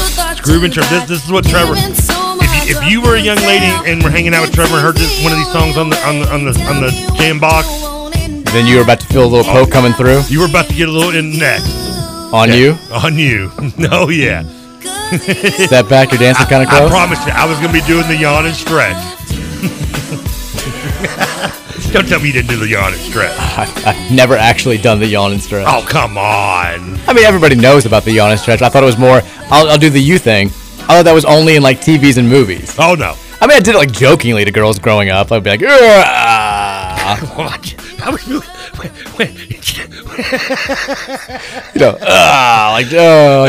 just making it blatantly obvious. You don't look like you're yawning and stretching. You look like you're trying to, like attack them. That was my move. No wonder. Just letting them know. I mean, I didn't put like the hole in the popcorn box type trick, but I mean, I did do the yawn and stretch. I would like to know how many moves from movie/TV that you imitated when it came to trying to lure members of the opposite sex into your web. I did make it sound too weird. It sound like Chris Hansen's coming to my house, man. I mean, Trevor, have a seat right over there. I always wonder, like, that guy had a lot of pervs in his kitchen. He might want to move sometime. Oh, man. There was that brief period where To Catch a Predator was like the greatest thing in the world. Like I never watched that. Oh God! I know it. Obviously, I just made the reference, but I mean, I'd watch it with my little sister, and we're like, "Oh, this guy's he's a runner. He's not staying. I guarantee it. This guy's gonna cry. This is gonna be great." I mean, it was such a fulfilling thing because these are clearly evil people. Like there's no ifs, ands, or buts. These aren't just people who are down the. These are people who are actively soliciting sex from minors. There's no part of you that feels bad when they get not just arrested or in trouble with the law, but embarrassed on national television. It was great. Now then, Chris Hansen got a little too full of himself, and it kind of ruined the thing. But for that brief period when everybody was watching To Catch a Predator, oh, it was wonderful. It was terrific. Just one of those shows that was cool for a couple years and then moved on. Kind of like the one with Howie Mandel, the game show. Oh, Who Wants to Be... No, that was another one. The briefcase one. Yeah. Was awesome when it first came out. Let's make it Deal or No Deal. Deal or No Deal. When Deal or No Deal first came out, it was phenomenal. Oh, yeah, but it had its, like some shows, it had its, like, 2-year run or so, maybe 3, and then it just disappeared. Well, then you realize, like, nobody's ever going to get the $1 million unless they come down to, like, they know it's, $1 million or the $750,000 box, and they just choose to not make the deal and go for the $1 million. Like, it was never going to happen. So did anyone ever get $1 million on that? I don't know. I stopped watching. I watched it was a flash in the pan show. It was great for 10 episodes, and then I'm like, okay, this is not that much fun anymore. Same with, well, I guess Who Wants to Be a Millionaire is still being made, though. I think they just were. Yeah, they've had 17 different hosts. Yeah, they're down to like Louis Anderson doing it like the old Family Guy days or Family Feud days. 502-414-1450 is the Thornton's text line. We've talked about the big day on the Louisville football recruiting trail. We got mad at the start of this hour about Kentucky lawmakers refusing to pass legal sports betting for some reason, and the reason is just even more maddening than you would have thought. So we'll take some text now. We'll go back to the beginning and look at the early text that came in. Texter says, and this is accurate, Trevor loves the fresh meats. You've eaten Arby's 3 days in a row here. But I don't get all. I don't like. I don't. Arby's, don't try to justify this. Arby's has the meats. We know that, right? We've established this. They have all kinds of different things on the menu. They're like the Cheesecake Factory or the drive-thru. But yeah, I would argue against that. Nobody's ever made that claim before. But I still nobody goes to Arby's because of the versatility. What are you're the only person in the world who has said this. I mean, don't get me wrong, but and I do love me the chicken, bacon, and Swiss sandwich. Got to get that Arby's pizza. You tried the new Arby's taco? They don't have pizza, but they have wings now. They have, which I think they call them boneless wings, which is just a fancy word for chicken tenders with sauce. But they have do those now. They have brisket, they have roast beef, they have chicken, they have ham, they have turkey. I mean, they have the meats. If it's a meat, they got it. They have venison. They have what? Venison. I'm sure they do. I don't think they do. Isn't that like a baby cow? No, it's deer. Oh, I was about to say. Do you mean the guy that hosts the Hoosier Report? Oh, Matt Dennison, love him. They don't have Arby's isn't touching Matt Dennison. He's Big X. Is that what you said, Dennison? He's Big X for life. Yeah. But Texas says, didn't Trevor say on roll call that he? I think you've actually said this on our show too. Probably. Didn't Trevor say on roll call that he lost his virginity at an Arby's? I forget that story. No, it was not an Arby's. Why do people keep thinking? No, it was. I was in Gulf Shores. It was on the beach. Yes, it sounds cliche, but true. If it was cliche, she wouldn't have looked the way she did. How have you talked about this on multiple radio shows? You know people are listening to this. Yeah, I know. You just don't care. And they probably don't believe me that I lost it anyway. God love you. I mean, people have sex, dude. Come on, get up. Oh, man. No, I got kicked out of a Burger King bathroom. I'm like shocked, G. A Burger King parking lot. That's what it was. For making out, yes. And then you went to a beach and... Well, no, the parking lot thing was much later, actually.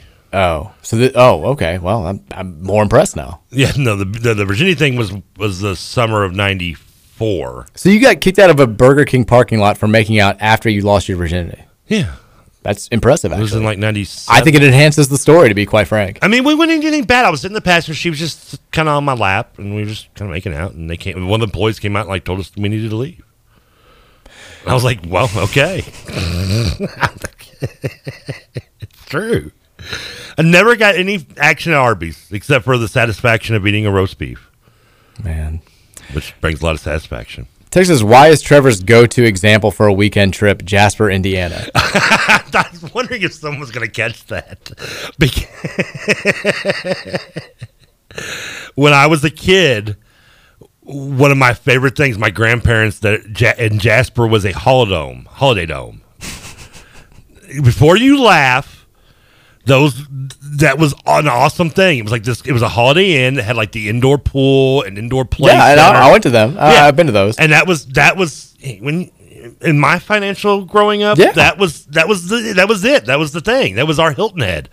And so we would spend a weekend. My grandmother and grandfather would take me, and I'd always get to take a friend, and we'd go to Jasper and stay at that Holiday Dome or whatever for the weekend. And that was similar, like because Mary was talking about, you know, she's like, I wish we were going somewhere for spring break and like all this stuff. And I'm like, did you get two vacations every year growing up? And she's like, we went to Florida with my dad's baseball team every year on spring break. And then we went to Hilton Head during the summer. And like most years growing up, like we didn't take vacations. Like I was playing sports in the summer. We didn't go anywhere on spring break, but we would take like little mini weekend trips to Indianapolis. Staying in a hotel felt like a vacation. Oh, it was cool. Yeah. And go in the indoor pool. And then we go to the museum, go to the zoo, do stuff like that. Like, yeah. I mean, we'd go to Cincinnati. My grandpa was a huge baseball guy, big Reds guy, played minor league baseball before he had to go off to World War II, was in the Washington Senators farm system. Nice. And, so, I mean, he's big baseball. We'd go up to Cincinnati a lot, and so to Reds games. I remember, you know, one of the first Reds Cubs games going to, and when I was about 8 or 9 years old. And, what was the Reds guy's name? He was one of my favorite players because I had a pin with his Not Cash Daniels, but... Oh, wow. What was the Reds guy? It was Cash something. Chris Sabo? No, Chris Sabo was another one I loved. But, Pokey Reese? No. Pokey a little later on. Jason LaRue? But Jasper, as unsexy as it sounds, had that Holiday Inn. It was just an awesome Holiday Inn. I still remember that. I used to get so happy when we could go there for the weekend. Get to the indoor pool and the big player with the big ball pit and an arcade. It was the cat's meow. Texas, you should just record Virginia saying that about the like and subscribe and drop it in at the end of each podcast. Yeah, we should. Drop it into the show. That'd work out well. Texas, the same people. It's no. Well, we can't read that. Tristan, I can't help it. Probably PTSD as a Louisville fan. Why do I just feel like U of L has come up with an awful way to cheat and get these California kids with all the different ways to pay players now. I can't help but thinking, oh my God, what are we doing to get all these kids that's going to ruin us down the road? You're not alone, Texter. That is some PTSD, though. Well, Texter, I'm somewhat there with you, buddy. I'm not. I'm a little nervous. When I hear you tell me a four-star kid that's got every major school that has we have no somewhat business really competing with comes here in one visit and it's just blown away, I can see where the nervousness would be there, too, if you're a UofL fan, because a little bit of inside me feels it, too. I would be if NIL wasn't a thing, because I think that Pierce Clarkson got sold on a big-time NIL pitch. I mean, I don't think. I know. Like, Pierce Clarkson got sold on a big-time NIL pitch. I think that he has relayed that message to all these kids in California that he's grown up playing with, that he's got a very close relationship with, and kind of build this as, we're all going to go take this place over. Like, this is going to be – I mean, listen to – I read the quotes from the Williams interview with 24/7 Sports. All of them are saying, like – whether it's true or not, like this coaching staff's telling us, like they're building the defense and the offense around us. I thought you couldn't use no pitches for recruiting now. You can. I mean, you can just. I mean, his dad bought all the billboards around. Like his dad, like Steve Clarkson, clearly has this vision of what can and cannot be accomplished. You can talk about NIL stuff in recruiting. You just can't offer it technically, though? I don't think you until players. I thought you couldn't until a player was actually on roster. You couldn't actually give them a nil deal. Well, I mean, Tennessee gave like a nil deal to like a $7 million deal to a junior quarterback and. In high school, so I'm pretty sure that that's not true. Okay. Or I guess maybe you have to skirt around it. I mean, I guess you can promise it to him, you just can't officially give it to him, though. Nobody knows what the hell the rules are. That's the long and short of it. It's different state by state, and the NCAA refuses to act because they don't know what the hell the rules are. So all I know is that Pierce Clarkson knows that he has a pretty good NIL situation that he's walking into at Louisville, and I think these other kids now know that as well. Yeah. Like they're going to be the focal points. With Malik leaving after next year, like they're probably going to be like the focal points of the season, regardless of how much they play. It's going to be the talk about this class. And I don't mean to sound like discouraged football, but how the hell are we getting that in football and not in basketball yet? Stay tuned. Okay, I would say Kenny Payne's been the coach here for 2 seconds. I know doesn't have a staff. I know you're right. I know I'll be somewhat patient, but I'm telling you, if we're willing to give out. You know, hand over fist cash and nil deals to football. And I'm saying I'm not unhappy about that. I'm just saying this isn't Alabama. That should be going to basketball first, football second. I think that, it'll be shocking if something like that doesn't start happening. And I do know there's good basketball. We've talked about some of the nil deals that some of the current players do have that I guarantee has helped them come back, and it helped them decide to stay here. I think Louisville also got off on the wrong foot with this. I think they had a plan in place that was not well thought out. We initially, when was this announced, we were all like, man, we're all right up. We're on top of this. UK looks lost. Barnhart's bashing it. We've got this. We're in full gear. We were prepared. Look, the press release was great. And then a year later, we were like, none of that was true. We just made it all up. The press release was great. The Vince Tyree interview about it was great. Yeah. As it turns out, behind closed doors, there was a lot more confusion and arguing. I mean, it was a house of cards, for lack of a better term. And I think that now they finally have figured some things out, at least. That's good. Glad to see they got on board with what they had already said they did. Seriously, is Trevor really criticizing people for not remembering names? I don't remember what that was in reference to, but I mean, whose name did I bash? I don't even remember. This is from 340. So. Text says, good Lord. Anyone with a Twitter should look at the videos Uber. The hashtag Shanghai and follow what's going on over there. It is terrible. Leave your political stance out of it. It's not humane. And to think the media won't even touch what's going on over there makes me sick. The lockdown of over 26 million people is disgusting. And the only thing you're hearing is Ukraine and Russia. Well, there's no way to not make that political, but thanks for the free to bet randomness there. Yeah. What kind of came out of nowhere. I mean, it is. Did we bring up anything with, I don't know. Did I mention how, one of my favorite Japanese wrestlers showed up on AEW last night? Suzuki, by the way. I like that text came in. The most recent text from this texter was yesterday. Was like, y'all see Pat Bev with the Bud Light tall boy in the post-game presser? What's he out here trying to prove? Like, well. Did you watch any of the NBA games last night? No. I was going to, and then I saw the Hornets were getting destroyed, and there was no point in turning it on. Miguel Bridges got just tossed and got so mad. Hit the girl with the mouthpiece. First, I love how like one guy like is just Miles giving, Bridges, by the way. One guy's just I'm sorry, my God. You always mess that up, which is hilarious. One of the Bridges, I don't know. Bridges of Madison County, for all I care. And when a guy's getting him like the talking symbol, and like Bridges just almost snaps at him, and like security's gonna throw the guy out in the span. It's like, what'd I do? I'm just. Like you can't talk trash to a player or something anymore. Yeah, he tweeted out after the game like somebody put me in touch with that girl. It's unacceptable. I apologize, which is fine. But would you be mad though? I don't know. Here's my old man for the day, or at least for this segment, because I'll probably have more of them as the show goes along. Like if I get hit, if I'm a fan, like I don't know, as a kid or even as a young adult, if a player hits me with a mouthpiece, I'm like, this is cool. Like, I'm not mad about it. I mean, it's a mouthpiece. It's not like it hit you with a... It's like a 10-year-old girl. With a bowling ball. I mean, come on. I mean, you can't do that. You can't do it. He agrees. Yeah. If I was that young, I think if I was like 10-year-old me got hit with a mouthpiece, I'd be thinking it was awesome. I'd be framing I'd have that on a dresser and be like, that was Bridges' mouthpiece when I was at the UK, at the Hornets game. Once you got older, it'd be cool. I think you have a different viewpoint. I think you forget. I think this is what your stance was when you were 8 or 9. I think this is a parent just looking for a payday, an easy one at that. No, Trevor, you can't hit children with mouthpieces in the stands. Well, it depends what's the kid. This is not a debatable topic. He wasn't throwing at her. Well, no, but still, you can't put. Oh my gosh, you can't risk that. I mean, what if I throw my jersey in the stands and hit somebody? Should I apologize for that? No. Texas says Kershaw was totally on board with coming out, said championship over personal award. I still don't like it. Championship? It's week 2 of the season. 80 pitches. It's week 80 pitches. 2 innings left. It's championship. Perfect game. You just won a title, by the way. He also said, and honestly, Texas, I'm calling you out. Your second sentence completely invalidates your first. Mike, try Blippi on YouTube. He's parent tolerable. No, he is not. Who? Blippi. Blippi is the worst. I'm thinking Blimpies. Stay in that world of naivety. Don't ever learn who Blippi is or what he does. Just like when I learned who Alex Jones was like a couple years ago.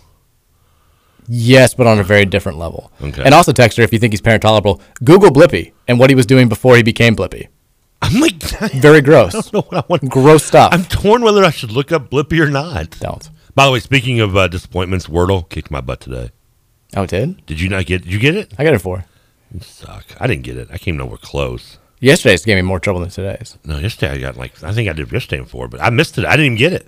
Texter says, this is Ethan from the student section. Shout out to Ethan Sprouse. What up, Ethan? Those dudes look legitimately in awe at those games in the Yum. You couldn't be more on point. We were talking about the atmosphere at the Yum Center and how, you look at, Williams is talking about the atmosphere at the March basketball game that he went to, and we figured out there's only one March home game that we had, so it had to have been the Virginia game that he attended. And, we look at that, and we're like, oh, it's kind of a subpar crowd. We're just happy to be turning the page at the end of the season. That's nothing like what the Yum Center can be. But if you're a 17-year-old kid from California who hasn't attended many of these, you go to a place like the Yum Center, and even though it's half full at best, it's still one of the larger, I assume, attended basketball games you've ever been to, and you're in the middle of the student section. They're chanting your name. They've got signs for you. Like it's an atmosphere that still impresses you, even though to us who have seen 22,000 strong going crazy for 2 full hours consistently throughout our lives, it's nothing. Like to him, it's a big deal. To all these recruits, it's a big deal. So props to the student section for making those plays. It clearly had an impact. Texas says if Clarkson decommits, how screwed are we? Do we lose the majority of the class? Yeah, keep Pierce Clarkson happy at all costs. Let's get to January. Let's get him on campus and make that happen. Because, if we lose him, it certainly sounds like we would lose all the Cali kids. Cali to the Ville would become no more. Texture says, with the class that Sat has coming in, Sat can go 6-6 as long as he does not get blown out by Kentucky. Do you agree with that? No, I disagree. I mean, if he goes 6-6 and beats Kentucky, then... I might, again, it all depends how the other 5 wins came about, or even more so the 6 losses. All right, let's say 6-6 competitive loss to Kentucky. What are your thoughts on that? Still. You'd get rid of him. I'm probably organizing a yard sale for the Brom buyout, yeah. Well, it's just signed a contract. You know that? Well, yeah, but you don't know. I can make a pretty good convincing yard sale. And apparently that buyout talk, multiple people texted in when we were talking about it. The $1 million buyout number for Jeff is accurate. That wasn't just somebody joking. It's a low buyout. Well, see, he's smart. He got the extension knowing that still, yeah. I'm trusting the text line there. I can neither confirm nor deny myself. Okay. But 6-6 with a competitive loss. I mean, this is that's the grade A, extreme, unavoidable, most awkward situation possible scenario. So we've gotten to a point where we're questioning and are debating whether we'd be satisfied with a competitive loss. This is what a historical class does, though. A competitive loss. Best recruiting class in the history of the program. Not getting a win. A competitive loss. I'm with you. That's sad. I'm just saying it gets... Okay, well, here's the deal. That's sad. But look at what the alternative is. If we're 6-6... and we've just had another very meh season. And we're losing Malik Cunningham. Yeah. We're losing a lot of our offensive production and our defensive production after this year. And why it's not a bridge year. I agree. And we're not replacing them with the best recruiting class in the history of the program. And we're going back to where we were in 2018, where a coach is going to have to come in here and try to convince some of the guys to stay and not enter the transfer portal, which is harder now than it was when Satterfield first got here. Clearly. And then also... just fill in gaps with JUCO transfers and FCS transfers and low FBS transfers. Like we're starting completely over. Trust me, I would not be happy. I would be. It's tough. Again, just win 8 games. That just it's like the Chris Mack when it was looking bad in 2021, and I just kept being like, just make the tournament, Chris. You don't want. We don't want to deal with what might happen if you miss the tournament. We now know what happened when we missed the tournament in 2021. Sat, win at least 7. Just get us to 8 wins. Eight is ideal. I just want to do to Will, 8 or more. I just want to do to Will Levis this year what they did to Dave Ragone his senior year. Well, yeah. I mean, Will Levis did whatever he wanted to us, and then let us know about it. It would be nice to. I want to tackle Will Levis this year. Let's start there. Getting him Dave Ragone is the next step. I would like to not let him run unscathed into the end zone every time that he takes off from the pocket. That's baby steps. That's right up there with, I'm hoping for a competitive... It just sounds so depressing to say. It does. So and hopefully we don't have to talk about it. Hopefully we get there. Texas says Louisville just needs to beat UK and make it to the Liberty Bowl. We go into the Liberty Bowl. Thank you, Texas. We in the Liberty Bowl. Oh, yes. Are we gonna win this thing? Hell yes! I need John Oates' jacket. Texas says 7-8 wins and beating/being competitive with UK are a must for Satterfield. Losing to Air Force has also still left a bad taste in my mouth. I think that like the Air Force thing plays a part in it, but that's kind of piling on. The Kentucky blowout is the biggest thing that's lingering in everybody's mind.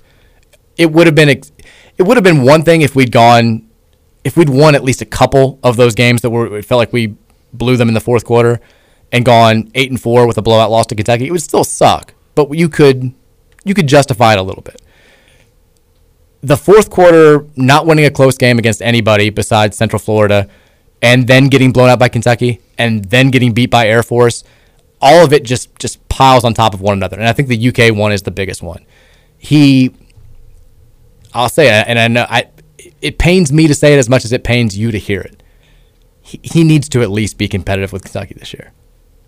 That's as low a bar as I'm willing to set right now. Yeah, he needs to be competitive, but I don't want to go into it. We shouldn't be, and despite the way the last couple of games have ended, you don't need to be going into the game going, I'm just hoping to be a close loss. You should go in expecting to at least have a chance to pull off the upset. Like, close win. You'd hope. I mean, we were favored in last year's game, for God's sake. Thank you. It's not like we were 20-point underdogs who just happened to get beat by 51. And I'm sorry. Listen, I know, TJ, you're listening. Nick, I know you're not. You only just texted yesterday because of softball. And Scoots, you're Indiana fan, so you can stay out of this. TJ bullied him in texting. I think he did. He probably did. But listen, I don't care what you say. The talent level is not the difference in the scores that have been the last couple of years. Now, does that not mean that Kentucky's talent level isn't better and that they should win? I'm not going to argue that a little bit. But the fact is that they are not the gap that we've seen in the last 3 years or so. Oh, I agree with you on both points. And because of that, then there is no reason that you should go into next year's game with just the sad and utter pathetic a mindset of I hope we're we only get beat by a small margin. I agree with you on all points. That is just sad and ridiculous. I think it's, as much as it pains me to admit, I think we can all say Kentucky talent level has been above Louisville's the last few years. I mean, it's above. They've been better teams, but the margins are unacceptable. No. They shouldn't. They should never be in a position where they can name the score against us. I mean, Louisville was much better than them in the one Lamar lost year, and we lost the game to them. Yeah. I mean, that Louisville team was more talented in the UK and probably should have blown out UK as Lamar did in his other two games. Yeah, one of the things that makes the last two losses even more painful is when we've been so much better than they are, which has been several times since the series resumed. Yeah. Like, we have been favored to beat them by double figures a lot of times. It feels like we have not beat them down the way that they've been beating us down. Like, there were a lot of, I think about Teddy's last year where he's the Heisman favorite and one of the Heisman favorites, and we've got a great team. We're preseason top 10, and we beat them like 27-13. It was just like, we just kind of we control the game, but we just don't beat them down. But you had one. Well, it was the 06 game, and it was still 59-28. Well, Charlie didn't blow out anybody personally, so I mean, you can't really blame until bowl games like Miami. The one example. He's like, I'm out of here. Let's let Teddy let him rip. I'm like, why were we doing this for 3 years? No, we got three NFL wide receivers on our roster with Teddy, a first rounder on top of it. It's like Jeremy Wright, 35 carries. Yeah, that's what we got to do here. Jeremy Wright's the primary offensive weapon for some reason. But I mean, no, but we had the 28-0, which could have been a lot worse, obviously, when you take your knee at the goal line. And what was the final score in the? Well, I guess 06. That was the Michael Bush injury year, right? Injury year, wasn't it? Yeah, yeah. And then we blew him out. Yeah, and that was with Bush being injured in that game too. Yeah. On top of it. All right, we gotta go to break. We talked off the top. We'll take more text. What is this? Oh, Trevor criticized your mom for not knowing the Ninja Turtles names. That's what that text was in reference to. Trevor really criticizing people for not remembering names. Oh, okay.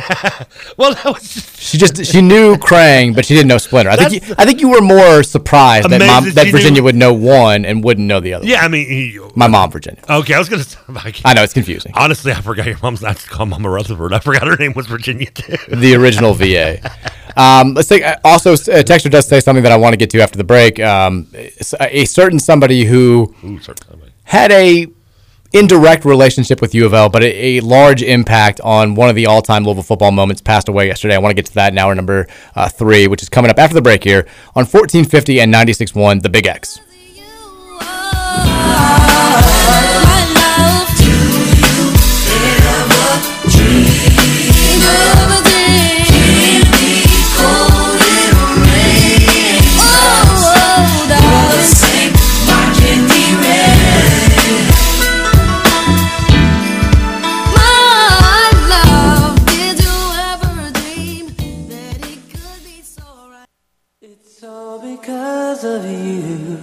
I'm feeling sad and blue. You went away. Now my life is just a rainy day. And I love you so, how much you'll never know. You gone away and left me lonely. Untouchable memories seem to keep haunting me. Another love so true that once turned all my gray skies blue. Trevor, very smooth today. R&B classics. Yo, this one's an under the radar one. Yeah, I've never heard this. Here we go. Come on, Pam. Here we go. Come on. Soaked with love, all my thoughts of you. It's the Shy. Now that you're gone, I just don't know what to do. Voice Man. It's actually a band called 4 PM. I should have played this at 4 p.m. Which stands for 4 Positive Music. I don't like anything about this. I'll be perfectly honest with you. I don't like the song. I don't like the name. I don't like what it stands for. I don't like how happy it's making you. You're way too into it. Oh, I love this. This is one of my favorite songs. I love this song. This song is actually called Sukiyaki. Sukiyaki. It is a very, very popular Japanese song, and this band decided we're going to translate it to English and redo it as an R&B song. Okay. And so this is that's what we even got the '90s guy talking. Okay, let's move on. I'm done with this. I'm over it. You suck. I don't like this. I'm sorry. I don't like it. You said you were gonna be surprised if I knew it. I didn't. I was gonna even. And I'm not a fan. I was gonna come in there and give you a high five. You should. Well, you're gonna listen to this song. I lost one high five. I also didn't give this enough attention last segment. By the way, welcome into the 5 o'clock hour of the Mike Rutherford Show on your station, the Big X. Karaoke time. 1450 and 961. But Texture said this, and I let this probably pass without paying it the attention that it deserved. Oh, good Lord, what did I say? Texture said, I've been a pretty avid listener to the show since day one, and I've heard a lot of things that are a bit eye-opening. But hearing from Trevor that, quote, is venison a baby cow might be my new number one. What's that? Different Texture says, can I get the... Different Texture also pointed out the venison baby cow is a top five Trevor quote. What are your top five? I'd have to think, wait. If I did the top five Trevor moments since we started the show, I mean, it's not terrible. It's just on the bottom rung of quality. You did love that one, yeah. That's up there. I think, obviously, the DVD and the PlayStation story to start at 5:05 on I think football game day was impressive. Well, the fact that also like it ended with like the owner of the station being here and that whole 5 o'clock hour was just like a Hall of Fame hour. It was for all the wrong reasons. Well, yeah. I'm trying. Unst the other day would be up there. Unst to me, an actual Trevor Kelsey quote. There was another one you liked. There's a lot of one. You liked so many My Rhythm and My Madness, I thought. Mixing up metaphors and cliches and all that is great. Well, what is a baby cow if it's not venison? What, a baby cow's a calf. No, but when you eat a baby cow, like in is a meal. Are you thinking of veal and baby lambs? Oh, baby lambs.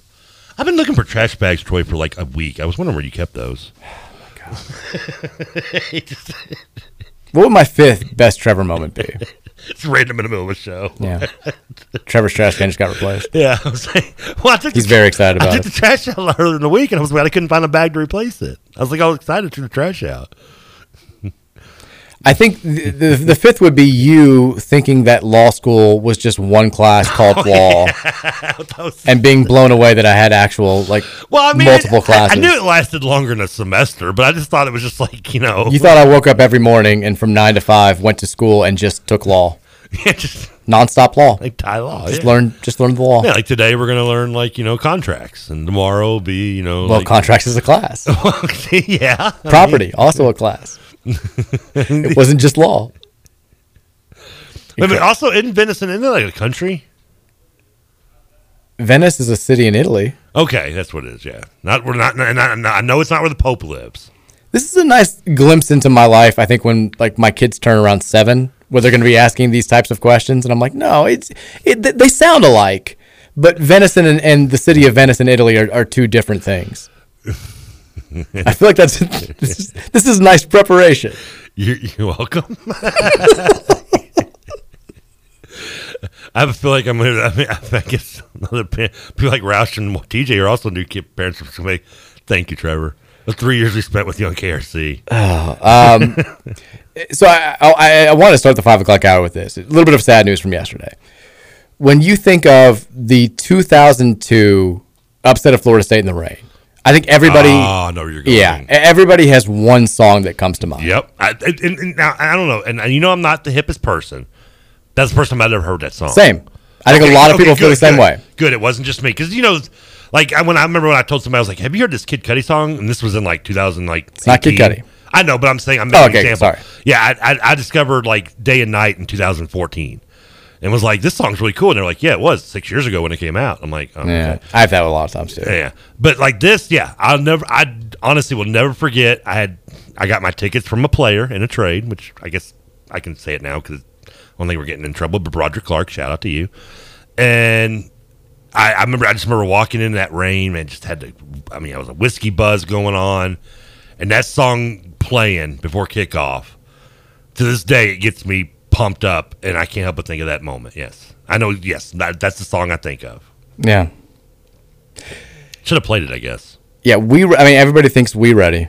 Yes. And Archie Eversole was the artist, the rapper. I even knew who was by Archie. I didn't know the last name, though. Yeah, I think I always just thought Archie growing up. So did I. And he passed away yesterday. Saw that. Died. I was sad. I was that actually me. I saw that. I even went back and listened, watched the video and listened.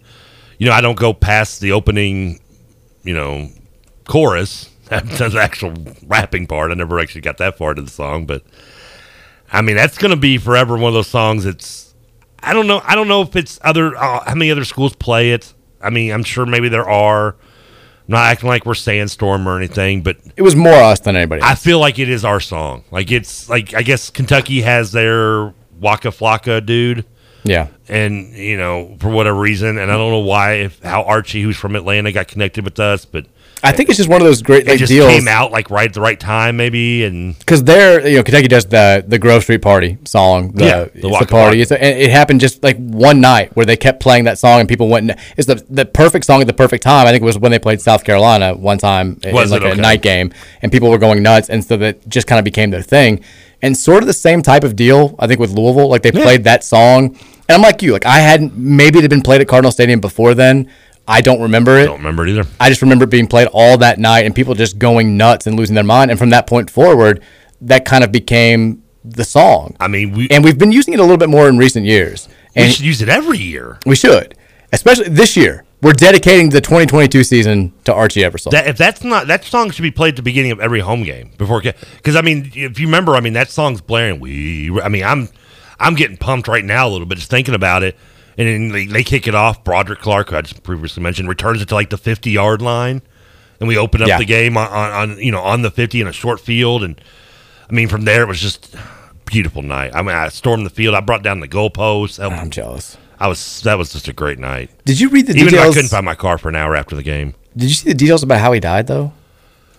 No, I didn't. I missed it. He's young. He's only 37, I think. There's no way that's true because he was in his late 30s. I thought. Is he that young? Yeah, I think he. That song came out in 2002. Yeah, but he could have been like a teenager when it came. He's pretty young. Was he that young? I think he was young in the video. You double check it. Oh my God, he's almost exactly a month older than I am. Yeah, July 26, 1984. So he would have. So he would have been what? Born in Germany. Really, he's got to be a military kid. I mean, because Robert Griffin Jr. was born in Japan. I can't forget that. I never knew it. You didn't know that? You didn't know that? Yeah. Robert RG3 was born in Japan. Dominique Wilkins was born in France. Okay. Let's go. So on and so forth. I guess he was young. I mean, he was probably, 18? 37. But when that song came out, I guess he'd been... It was 20 years ago, so he would have been 17. Yeah. Oh, man. That's wild. But so I hadn't seen the details. And apparently, like, the news, I guess, just started spreading yesterday because that's when I saw it. That's when I think most people saw it. He was shot and killed by his brother. Oh, this is how he died? This is how he died. But the shooting happened on March 25th, and he died on April 3rd. We just found out about it yesterday, which seems strange. That is weird. Yeah. But his brother now has been arrested and charged with aggravated assault and murder. I didn't know that's how he died. That sucks. But very sad. Terrible. How did it take us 11 days or so to... I mean, There's people who have less. I mean, I know he's a one-hit wonder from 20 years ago, but I mean, I see guys that within minutes of their passing that have not even a smidgen of the success on SoundCloud get like trending that have died on Twitter and right away. I mean, I'm not saying that's a good thing that they passed and they're returning right away, but it's like, how did it wait that long? Come on, dude. I know. That song's iconic. But what was that? I say we. I saw Archie trending, and I clicked on it, and that's what came up last night. And I was the same way. I was like, man, we need to play it every game this year. I mean, it should play. I don't know. Now I take that back. Should it be saved for only big games? This year may be set aside because of his death. We won't get six. Just play it every game. Yeah, you're probably right. Let's just do it every game. At beginning of every half, game and halftime. Texture says, it gets me pumped up. Now I'm wondering what Trevor thinks Venetian blinds are. Wait, aren't these Venetian blinds that are behind us? I think that's right. Did I get it right? Also, is veal is baby cow according to the text line? Thank you. Okay. What's the baby lamb thing where they starve them? I thought that's veal. They starve a baby cow and they won't let it stand up. Is that what it is? Yeah. But I thought there's something with baby lamb. Lamb chops? Is that mutton? I thought mutton was just like normal lamb. No, mutton, I think of mutton is like a Jerry stuffing it in his pockets. What's the dog's chasing him down the street. That foie gras, too, is the one where they like stuff the goose and like, make it throw up. Say what? Foie gras. Oh, I thought it's you like FOIE GRAS. I thought you were describing the vampire. Whatever his name is. I apologize for calling you out. Now I feel bad. Yeah, you should. I do. I do. I feel terrible. I'm trying to react to this. How dumb am I? Yeah, it's weird. What has happened to me? I thought you were right. I thought I was wrong. So did I. What world are we living in? Texas baby sheep is lamb. I know what a baby. I know that. I'm trying to figure out the food, the meat. Well, wouldn't it just be called lamb? But then again, why would? But lamb is mutton. Is that baby lamb though? What are we doing? I'm sorry. I get where you want to call baby cow. I get where you call baby cow veal because no one wants to eat something called baby cow, right? I mean, that just sounds. Yeah, starved baby cow is not going to look great on the menu. Yeah, with barbecue sauce, it just doesn't look great. It doesn't have the same ring to it. But even if it's a baby lamb, just calling it lamb, I mean, that doesn't make anybody. It's not great. Unless you're the girl from Jurassic Park. Texas, poor Archie. Come on. Somebody make a bad joke. Yeah. Oh, come on. Come on. The guy just passed. Come on. Too soon. Well, actually he made the joke, and then he said, too soon. Yeah, too soon. Well, it has been 3 weeks now, I guess, technically. But Texas, I want to be excited about this recruiting class, but I'm worried we'll never see it come to fruition. I feel like you're kind of on that boat, too. Like, you're excited about the fact that we have a top 5 recruiting class at the moment. I am. But you're very much paranoid that I won't even say, like, a couple of these kids don't sign here. But, like, you think this is going to fall apart. I don't want to say it's... I'm not saying I think it's going to fall apart. I'm just saying I'm not. I'm aware that the possibility is there because I don't know. I've watched Kentucky fans do this to themselves so many times over so many years, and now the difference slightly between us and them in this scenario is that a lot of times when they would get pumped over their recruits that end up never showing up to their university, a lot of times those were guys that they kind of caught under the radar before they got the offers from your Alabamas, i.e. your Mac Jones. You know, who was a Kentucky recruit commitment and then went to Alabama when Alabama suddenly called. But I don't know. I'm excited. I'm pumped. But I'm not, like, letting myself get too wrapped up into it until I do, see these kids on campus. I think that's fine. I think that. Plus, also, let's not forget, 4-star is awesome. I love to, and the notion of getting a recruit at that level is great. But the last time we got someone else at that near that level turned out to suck badly, and that's Juwan Pass. Yeah, he was a 4-star recruit. We got him over Alabama. Well, we've had other 4-star recruits since. Well, a quarterback we've had very few and far between. Teddy and Lamar. Lamar was a 4-star. Lamar was borderline 3-4-star. Teddy was a high 4-star. He was. I'll let Teddy panned out. So that puts us at 50%. I think Juwan Pass also ended up being like a 3-star. I know he had the great offers, but Will Gardner had an offer from Alabama coming out of college, out of high school, which still kind of blows my mind. And the weird thing was like the Bama fans. But Alabama, that was pre-Saban Alabama too, though. No, it wasn't. Will Gardner. When was he a freshman? 2014. Oh, was he? Who am I thinking of then? I don't know. But Juwan Cantwell, maybe. Juwan Pass was a 4-star on Rivals. I know that. I don't know what he was on 24/7 or the other sides, but yeah, I get it. Pass was a guy that we were very excited about, and clearly did not work out. We had every reason to be excited for him, though. We did. Although I do remember hearing from staff members like the year that he was redshirting, like this might not be great. Like there was not a whole lot of positive buzz about him when he was in practice, and we kind of saw that play out, which is worked out. Malik Cunningham has been good. Where did Pass end up going? Prairie View A&M. Did he play last year? He did. He started. He was okay. Was that his only year last year with them? I think so. Okay. I think that was it. So he was in the draft this year, maybe. Texas says sheep meat is mutton, lamb meat is just lamb. So it's not just a clever name. What about lamb chops? Is that something different? I think it's just lamb. Okay. Lamb chops and lamb are the same thing. They're just two different names, but same material. I think it's. Like pork is different than pork chops, but it's the same animal. same meat, just different part of the animal. You just blew my mind. Yeah. Seriously, I have a three-step process for recruiting now before I truly get excited. 1, verbal commitment. 2, show up on campus. 3, actually show the talent results on field versus P5 schools. Well, it sounds like you just don't get excited. I mean, that's not, I don't think that's a process. I think, I mean, are you excited for, is it an increasing level of excitement? I mean, I guess. A tiered approach. I think you should get excited when you get where we're at right now with even a year away. And then, yes, you should get even more excited when they actually show up and sign and you're pumped. You obviously, clearly, you want them to be productive and produce like their star ratings do. But, I mean... I mentioned Juwan Pass, but the Louisville's also had some other decent recruits in the past that have not panned out, unfortunately, for whatever reason. Sure. Everybody does. I mean, injury or not. I mean, that's the way it goes. Yeah. I mean, hell, we read the basketball recruits, the top-rated recruits in the history of the program, and like the top 12, none of them really panned out. Oh yeah, well, I mean, it happens. Yeah, most of them are actually darn around bad.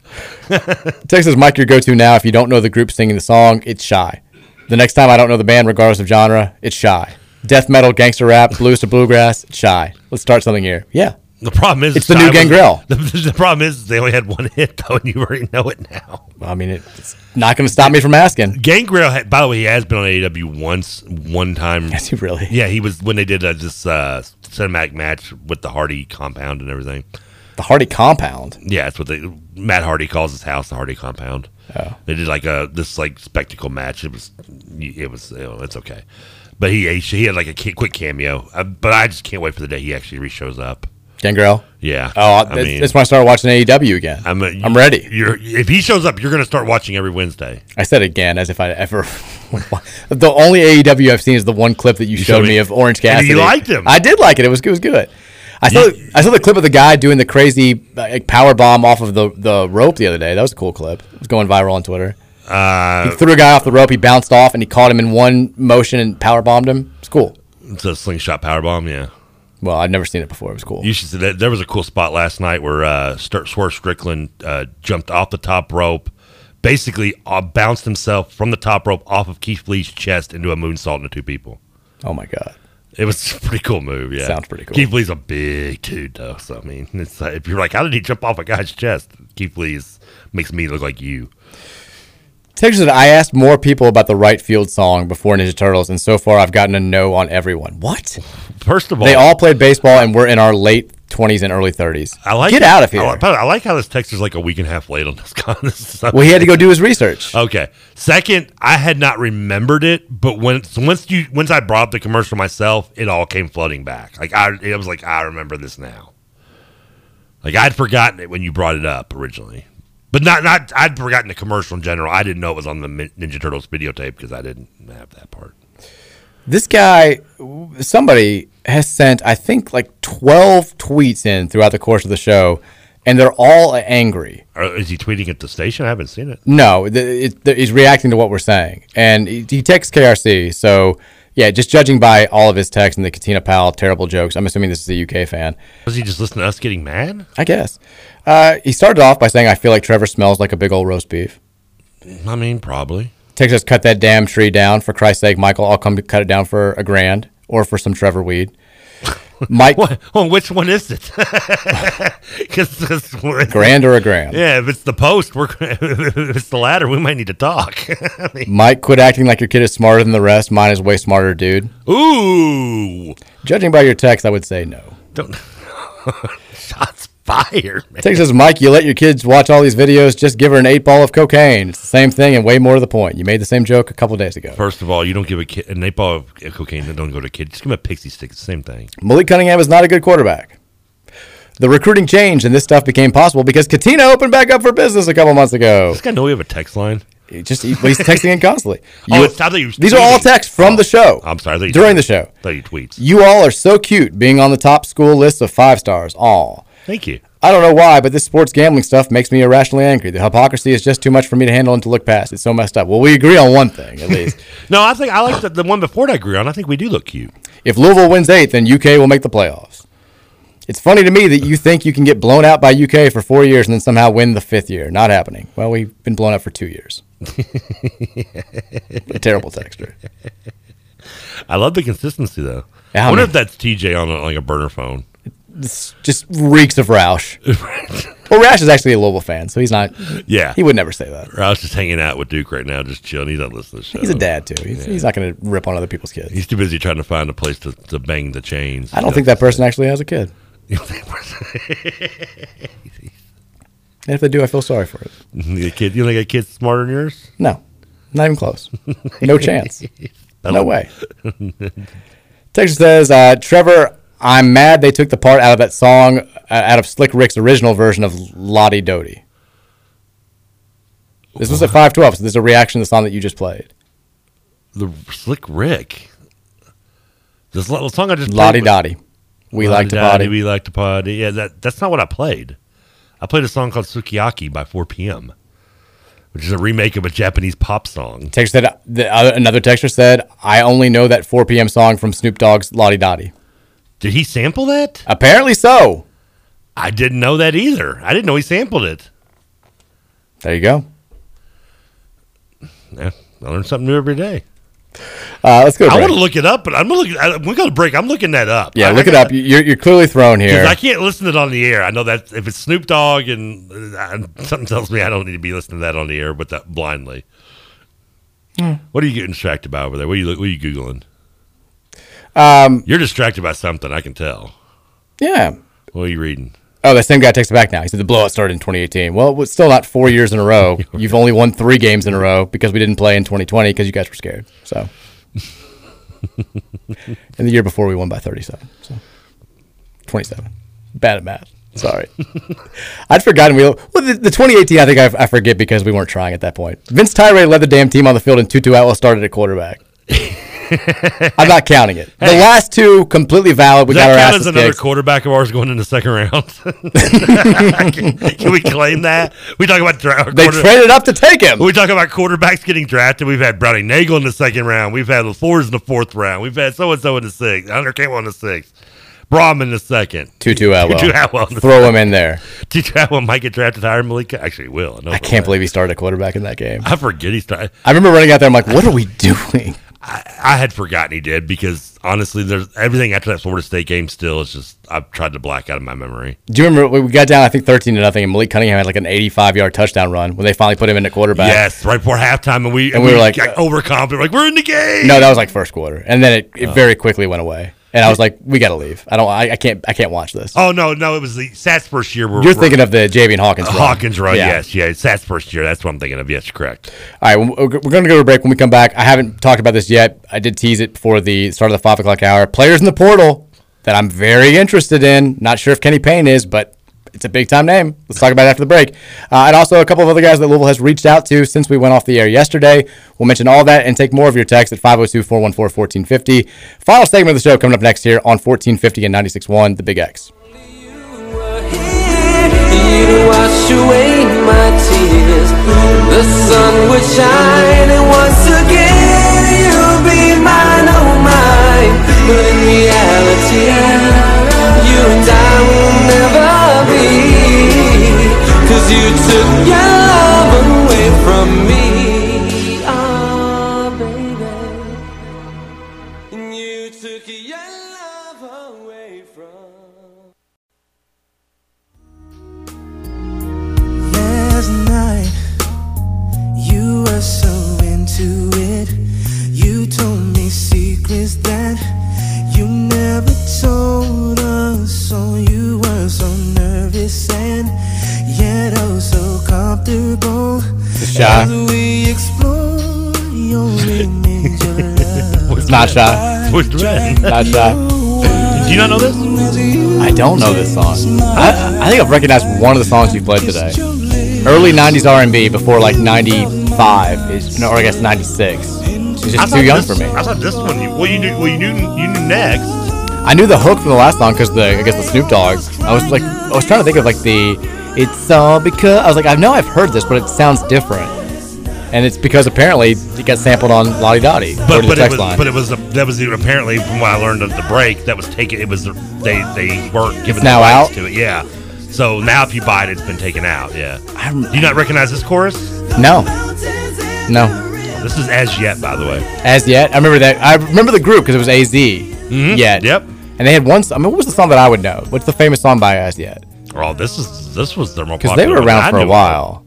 Were they the one that were? I think they were the one discovered by. Oh, the cover of Hard to Say I'm Sorry. That's what it is. Oh, yeah, that's right. Yeah, that's right. Yes, I forgot they did do that. Yeah. And the other, do you remember? I guess the only other band. Well, you didn't recognize. You didn't know Soul for Candy? No. I thought you would have known. I thought you would have known them. No. So, or Soul for Real, Candy Rain. I mean, I'm sorry. Soul for Real. And then the first song was Someone Knocking the Boots. That's H Town. I don't remember H Town. I did know Next. Yeah. So of all the ones, I had one other song lined up. Do you know who 112 is? Oh, of course. Okay, then you would have known Cupid. That was the other one. I love Cupid. Oh, do you? Cupid doesn't lie, but you won't know unless you give it a try. They also sang I'll Be Missing You with Puff Daddy. I believe. Okay, so 112 was the one that was like Eminem's group, right? No. Or is that As Yet? D12 was Eminem's group. 112 was Bad Boy Records. It was like the R&B group on Bad Boy. There was one of these two groups, whether it was As Yet or Cupid, were like discovered by Eminem, I thought. I think they both predated Eminem. I told you I love you. It's a great song. Oh, no. You should have played this. Well, it was this or As Yet, and I was kind of flipped the coin on it and went with As Yet. I thought you knew both of them. All right. I'll go out to this one for you. That works. I like that. Let's talk about I teased this, a big-time player entered the transfer portal while we were on the air. It's a name that Louisville fans, I think, should be familiar with. If you weren't familiar with him before this season, you became familiar with him in November. Antoine Davis, the son of former Indiana head coach Mike Davis, who has, put up massive numbers for the last four seasons. He broke Steph Curry's freshman record for most made three-pointers in his debut season. He led the nation in scoring a year later. He dropped, I think, 27 on us in that game in November, which was far too close for comfort. He has entered the NCAA transfer portal and will be one of the most heavily sought after players during this offseason. And not sure if Louisville will get involved. Would love to see them get involved. If LL is, in fact, going to be playing the point this year, it's a hell of a two-guard to have next to him. Wouldn't be bad. And, man. Would he be okay coming here and not getting the shot quantity that he had in Detroit, though? Because he's not getting it here. I'm going to have to assume that he's willing to put aside his usage rate for more team success. Because he's played at Detroit for 4 years. They haven't been good in any of them. I think they were ineligible for the postseason entirely his second year. They had the APR. They didn't have the scores high enough to qualify for the postseason play, so they didn't even get to play in the Horizon League tournament that year. But if you're a player who's, he's basically been able to do whatever he's wanted to for four seasons at Detroit, not just because his dad's been the coach, but because he's been the best player by a wide margin. If you're making this move now, you have to assume it's because you want a taste of what college basketball should be for a player of your caliber. You want to have a high level of success. You want to play in a big-time conference. You want to play in nationally televised games throughout the winter, and eventually you want to play in the NCAA tournament. Also, now we're talking about him entering the portal, not Louisville being connected with him. Right, we have no idea who's reached out. Because just happened. If Louisville does have a connection with them, that gives us a little bit window in maybe the inside of what kind of offense we're going to see from Kenny Payne. Yeah, I would think if I'm Antoine Davis, and I agree with what you said. Like I'm willing to take a step back and maybe have the mass amount of shots I have been taking in my career, but the style of game I have is still, it's not going to change. And if I want to go to somewhere where I have a shot at playing, I'm thinking his style. You're going to an Arkansas or an Alabama, maybe, that type of the up and down fun, shoot the ball. And if he does show interest in Louisville, that gives me kind of a glimpse maybe to think that Payne's selling him on an idea of running an up-and-down, fast-paced offense. Maybe. He's not the best athlete. He scored on us a couple of times off the bounce. That's not his strength. He's primarily – if he played in our system, I would be willing to bet he's going to be like a Noah Locke upgrade, more of a catch-and-shoot guy who makes most of his impact with a three-point shot. That's kind of what he was at Detroit anyway. And if you can't get to the rim at will in the Horizon League, it's probably not going to happen for you in the ACC. Yeah. As far as like potential suitors, I've got no idea who would reach out and who would be a leader. The one thing that you can say is before he went to Detroit, before his dad got that job, he was committed to Houston to play for Kelvin Sampson. Not sure if that comes into play.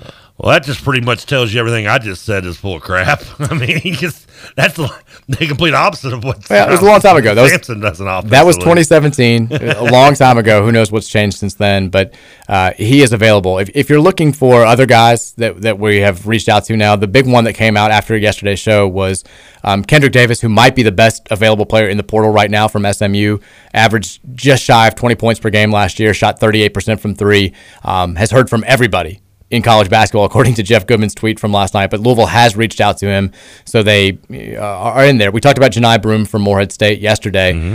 Goodman actually ranked today his 75 best current available players in the portal. He had Kendrick Davis at 1, who we've reached out to. He had Janai Broome from Morehead State at 3, who we know we've reached out to. I would love for us to reach out to KJ Williams from Murray State. Not sure if that's going to happen. He was the OVC Player of the Year, but he's number 5 on that list. The kid that I think is going to wind up going to UK, the Norshad Omie from Arkansas State, who played under Mike Bilotto last year, is number 8 on that list. The other player that we know Louisville's in the mix for is Sean McNeil from West Virginia, who cut his list to 6 this week. Speaking of shooters, he's another guy who's going to be just a curiosity, big-time shooter. Is it me, or have you named like at least 3 kids, one from here and the other 2 that played college ball in the state? Yeah. Morehead, Murray, that's 3. And now McNeil, who played... Does a lot for the basketball in the city. High school ball here. He is number 29 on that list. So there's some names out there. Now, if you're looking for the Louisville guys who have left this program and are available, 3 of them make Goodman's list of the top 75 players who are currently available in the transfer portal. Would you care to venture a guess as to who is number 1 on that list? And this was made before Sam Williamson committed to SMU. I mean, by your guidelines there, I would guess maybe Sam Williamson. No, but he's on the list. Okay. Well, the way you made it sound, it's like I would guess he's number 1. No, but I would have said Noah Locke probably, but I had to make a guess. I would have guessed the same. He's got Dre Davis at 55, who's the highest rated out of all the Louisville transfers. Okay. I think each of Louisville's transfers, though, is more of a – they're niche players to depending on where they go, I think should matter how their impact. I don't know. I guess it's hard to rank them that – because they're niche guys. I mean, Davis is a hustle guy. That's a defense and hustle guy, you know, where he's going to go Purdue, being obviously with the name we've heard the most about. You know, Noah Locke is a guy that's going to be, you know, a catch-and-shoot guy. Can maybe come off your bench, maybe, you know, 1 every 4 or 5 games, give you a nice little bump off the bench, Benny Johnson style. I mean, Sam Williamson, wow. He's got Williamson down at number 68, and he's got Noah Locke at number 71. So... 3 former cards. Wow, 71 to 55. I was way off on that one. On the list. It is sort of, I mean, just if you were doing this list 12 months ago. Where's Matt Cross? Not making the list? Not on the list. If you were doing this list 12 months ago, I feel like Noah Locke would be like top 30. Just goes to show how far his stock has fallen after last year. Like Locke is one guy who I would not be surprised to see have a great year next year and make us all just pull out our hair and say, what the hell? Like you can see. I can see 12 months from now us looking at his college stats and year-by-year numbers and saying, like, his three-point percentage, like 40.1, 39.9, 42.3, like 27.8 or whatever it was at Louisville, and then next year he shoots 42% again from three. It's going to be like, what was the UK with the Baker kid that went to Arizona State? Yeah, Jamal Baker just became like the assassin they wanted him to be there. Yeah, even though he couldn't play. Either. He struggled. Well, he struggled too. I think he struggled at the end. I think he got hurt at Arizona State, but yeah, he started out so hot, was putting up like 25 a game and stuff. Thornton's text line 502-414-1450. Texas says Trevor has been busting out some boner jams today. Is he trying to tell us that he bought a couch with a fold-out bed? Is there any couch update? No couch has been received yet. Trust me, when it comes, I'll let you know. But no, it was because yesterday I pulled out the shy and yesterday's theme was short and show, so I think it was the theme. The theme was just 1992. I don't know why. I just went. Why did I go 1992? I don't remember now. But that was just the theme of all songs from 1992, and then so it just got me in the, you know, listening to that, got us in the groove of kind of some R&B, 90s groove, and I'm just doing 90s R&B today. All right, I'm with that. So it's a general theme, not anything specific. 2 people have said, this is from the 4 o'clock hour, Cal Daniels is who you were thinking of, the Reds player. Thank you, Texas. That was going to annoy me. Understandable why you would say Cash Daniels, both K.A. and then Daniels. You don't remember Cal Daniels? I don't. He wasn't, I don't know why, I just had a button with his picture on it, so I thought he was. That's awesome. One of those random things, because like, my grandfather and me, I remember my friend Jimmy, who used to go on life trips with me, I grew up next door to me. He's, my grandpa giving us like, $10 each and telling us, go to the souvenir shop, get what you want. And I remember getting like a mini bat and a button with his picture on it. And I was like, oh yeah, this guy's good. And I don't think he was that good. Though. Yeah, it happens. You also had some support for your, yes, thank you, your take that Arby's is the most versatile fast food restaurant out there. No, I called it the cheesecake with a drive-through. You called it the Cheesecake Factory of drive-through restaurants, which I pushed back on. And I made a reference to the fact I was like, they don't have pizza. Indiana Larry says they actually have pizza sliders. Yes, they do. It's a good call. Damn. I've been wrong a lot today. Arby's, man. Listen, don't mess with me, man. Texture says also their turkey sliders are surprisingly good. They are. Arby's had that Diablo sandwich for a couple months ago, and it was the best fast food thing you've ever had. It was spicy as hell, too. Bring it. Texas, come on. They got my Arby's back. Texas says Arby's absolutely introduced a venison sandwich last year. Look it up. Did they really? See, look at that. If they did, I tell you what. For the second time today, I've been horribly wrong, and I'll take it all back. I hope they did. I think they did. What do you know? Arby's had a venison sandwich in 2017. If it's meat, they got it. They've had it. Apparently they were criticized for it. The second result is why Arby's was criticized over its venison sandwich. I mean, I wouldn't have ordered it. But I apologize. It's the Arby's most versatile fast food restaurant on the market. I've had their turkey there, which is good. Their roast beef obviously is the bomb, as the kids will say that. And their chicken bacon Swiss sandwich is just so good. Oh. Their cordon bleu, too. They got a cordon bleu as well. The reason we're discussing this, by the way, is Trevor has brought Arby's into the studio for his lunch 3 days in a row now. It might be 4 tomorrow. Don't be judging me. Based on the tone of your voice right now, I'm thinking it's going to be. No, I don't go like... I will say this. It's a weird thing of all my love for Arby's, because, I've said it before. If I ever changed my name like Prince, it would be to the Arby's logo, probably. I'm not a big curly fry fan. They're great for like 4. And then they get tired of them really quickly. And they used to have homestyle fries that were just so good, and they got rid of them. And no Texans are going to be like, well, they've got their crinkly fries. I've had their crinkly fries, maybe the worst fries I've had anywhere ever. Their crinkly fries are disgusting. They're disgusting. I'm with you. Texture says, well, hold on.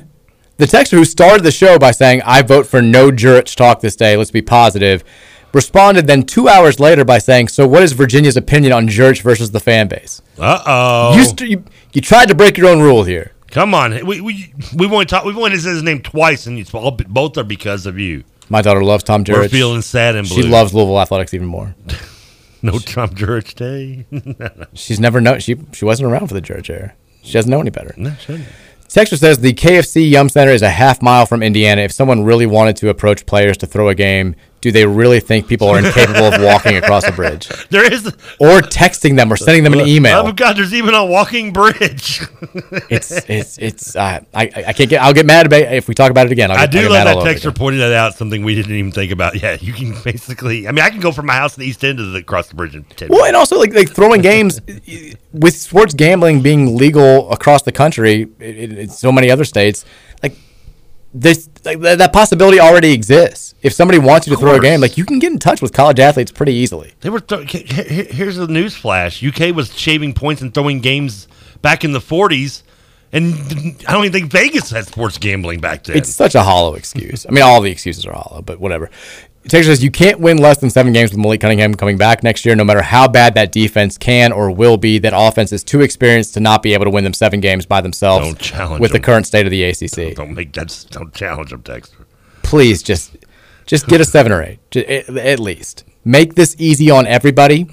Don't even make this a conversation. Have a successful season, then we'll get excited about the recruits, and we'll get this thing rolling. Will you change your perspective on between 6, 7, or 8?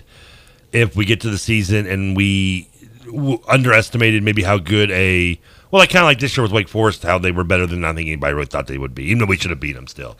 Like if you see an NC State looking really good next year, I'm not Syracuse, I doubt, but I don't see the point I'm saying. No, that won't change your perspective. No, because we should be those teams. Okay, we should be that. We should be that team. Okay, we should have if somebody's going to, if Clemson's going to be down again, there's no reason with what we have coming back why we shouldn't be right there with the other teams in the Atlantic. You think Clemson's going to be down again next year? I'm saying if. I'm okay. I'm asking. Well, I've already established the Clemson era of dominance is over. Oh, yeah. It's done. Right, that's right. Dabo ruined it. Which, by the way, did you see Dabo once again? Oh, God, I forgot. Once again, making all these comments about NIL and stuff and how much he hates players getting paid.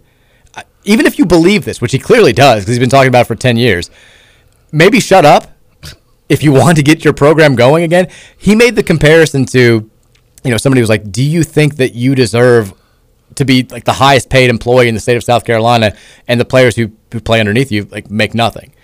And he was like, he's like, well, first of all, Nick Saban and I, like, we're old. Like we deserve, he said basically, I deserve every penny I make. And then also said, he does, probably. The pilot of a Delta airplane doesn't deserve to be compensated the same way that a baggage person does. Essentially saying that, like, Trevor Lawrence is a baggage claim person. I mean, I could see, listen, I'm not saying that you shouldn't make more than the players, but. Sure, but. You can't to say that Travis Etienne and Trevor Lawrence have done nothing, have had as much reason for your success as a baggage claim person has for the success of a flight going from point A to point B without issue, I think is a poor analogy to make, and also one that does not hold up. What would be a better, like, okay, if the coach is the pilot, I mean, co-pilot seems too easy. Would you go Stewart's? Maybe I don't know. I'm trying to think what a player would be. Definitely not the baggage guy. I mean, you might as well just say he's the one on the tarmac with the little arrows pointing you which way to go. That was a moron. That's the longest. That's it. That's where it gets to. He's bringing back the Old Testament of anger. Texas said, would it be smart to burn this recruiting class to the ground by firing Sapp for a lackluster season? You got to. I'm assuming this would he meant wouldn't. You got to take momentum into account. Good recruiting means good momentum. I'm okay with 5 wins this season if it means we have great recruiting momentum. It's definitely an awkward situation, though. Would letting go of Satterfield, not the entire staff, but maybe just Satterfield, would that burn this recruiting class to the ground? Because you yourself earlier said that, you know, one of the big things in bringing in Clark was the, you know, nil deals that we've offered him. Those are going to be there whether Satterfield's the coach or not. I would think. Yeah. Correct. I mean, I think the staff though, like they that's are. That's why I said not the whole staff. There, certain people maybe you might want to keep at a lower level that have connections with. Well, I don't think you can fire Scott Satterfield and keep Pete Thomas. Why not? I just don't think it would happen. Like Thomas is too loyal to Satterfield. Okay, well that's I mean that's Thomas not wanting to stay though. You could still fire Sat and want to keep Pete Thomas. I think if you fired Sat, Pete would leave. Pete would leave, and I think people would follow him. Okay. That's what I'm saying. Now, you can still fire Sat. Maybe I'm wrong, but that's just my guess. That's okay. That's different than saying you can't keep him, though. You could fire Sat and be like, we want to keep you. It's a matter of whether he wants to stay or not. Seriously, I feel like Kamari Lands committed to U of L originally only because of NIL. It would make sense. I mean, the fact that he stayed. Is that a bad thing? No. It's something like we should be ashamed of. I mean, NIL has changed everything. Like, and I think that the evidence in that is Kamari Lands never seemed to waver, even when like Chris Mack was the interim, and when Mike Pegues was the interim, when Chris Mack was fired, when we didn't have a head coach period, like he's been like, yeah, I want to go to U of L. It's like I think Bill Gates only got to sleep with a supermodel because he's rich. Yeah, so. Texas says Jeff Brom will kill it with Pete Clarkson. Yeah, baby, Texer, tell him. Texas says Satterfield's recruiting is like me turning in a paper at 11:59 that's due at midnight. It does kind of have that feel to it. It's a good call. Texas, what year was the Liberty Bowl and the day before game? Sunny in 75, the day of the ice storm and blowing winds. Interstates closed. Horrible. I froze my bleep off. Well, that would have been – you sound like you're describing the 2001 one. I think that's right. Okay, we've talked – apologies to the text that we're not going to get to, including the – we didn't get to a lot yesterday either. I know. Hey, people keep texting anyway. It's a good thing that we can't get to all these, including like the 17 ones that we have left that are all about Arby's or Taco Bell. Ooh, I'll have to go look at those on the. You're gonna have to. You look at. I'll leave them unread for you, so you can go look at them and what they said. And I'll reply possibly. We'll make that happen. Tomorrow's going to be Friday. I think we're gonna have Keith Wynn on to talk about this recruiting. He can shed more light on just how big of a deal this is, and maybe make Trevor feel a little bit more secure about all of this, happy about all of this. We need you to.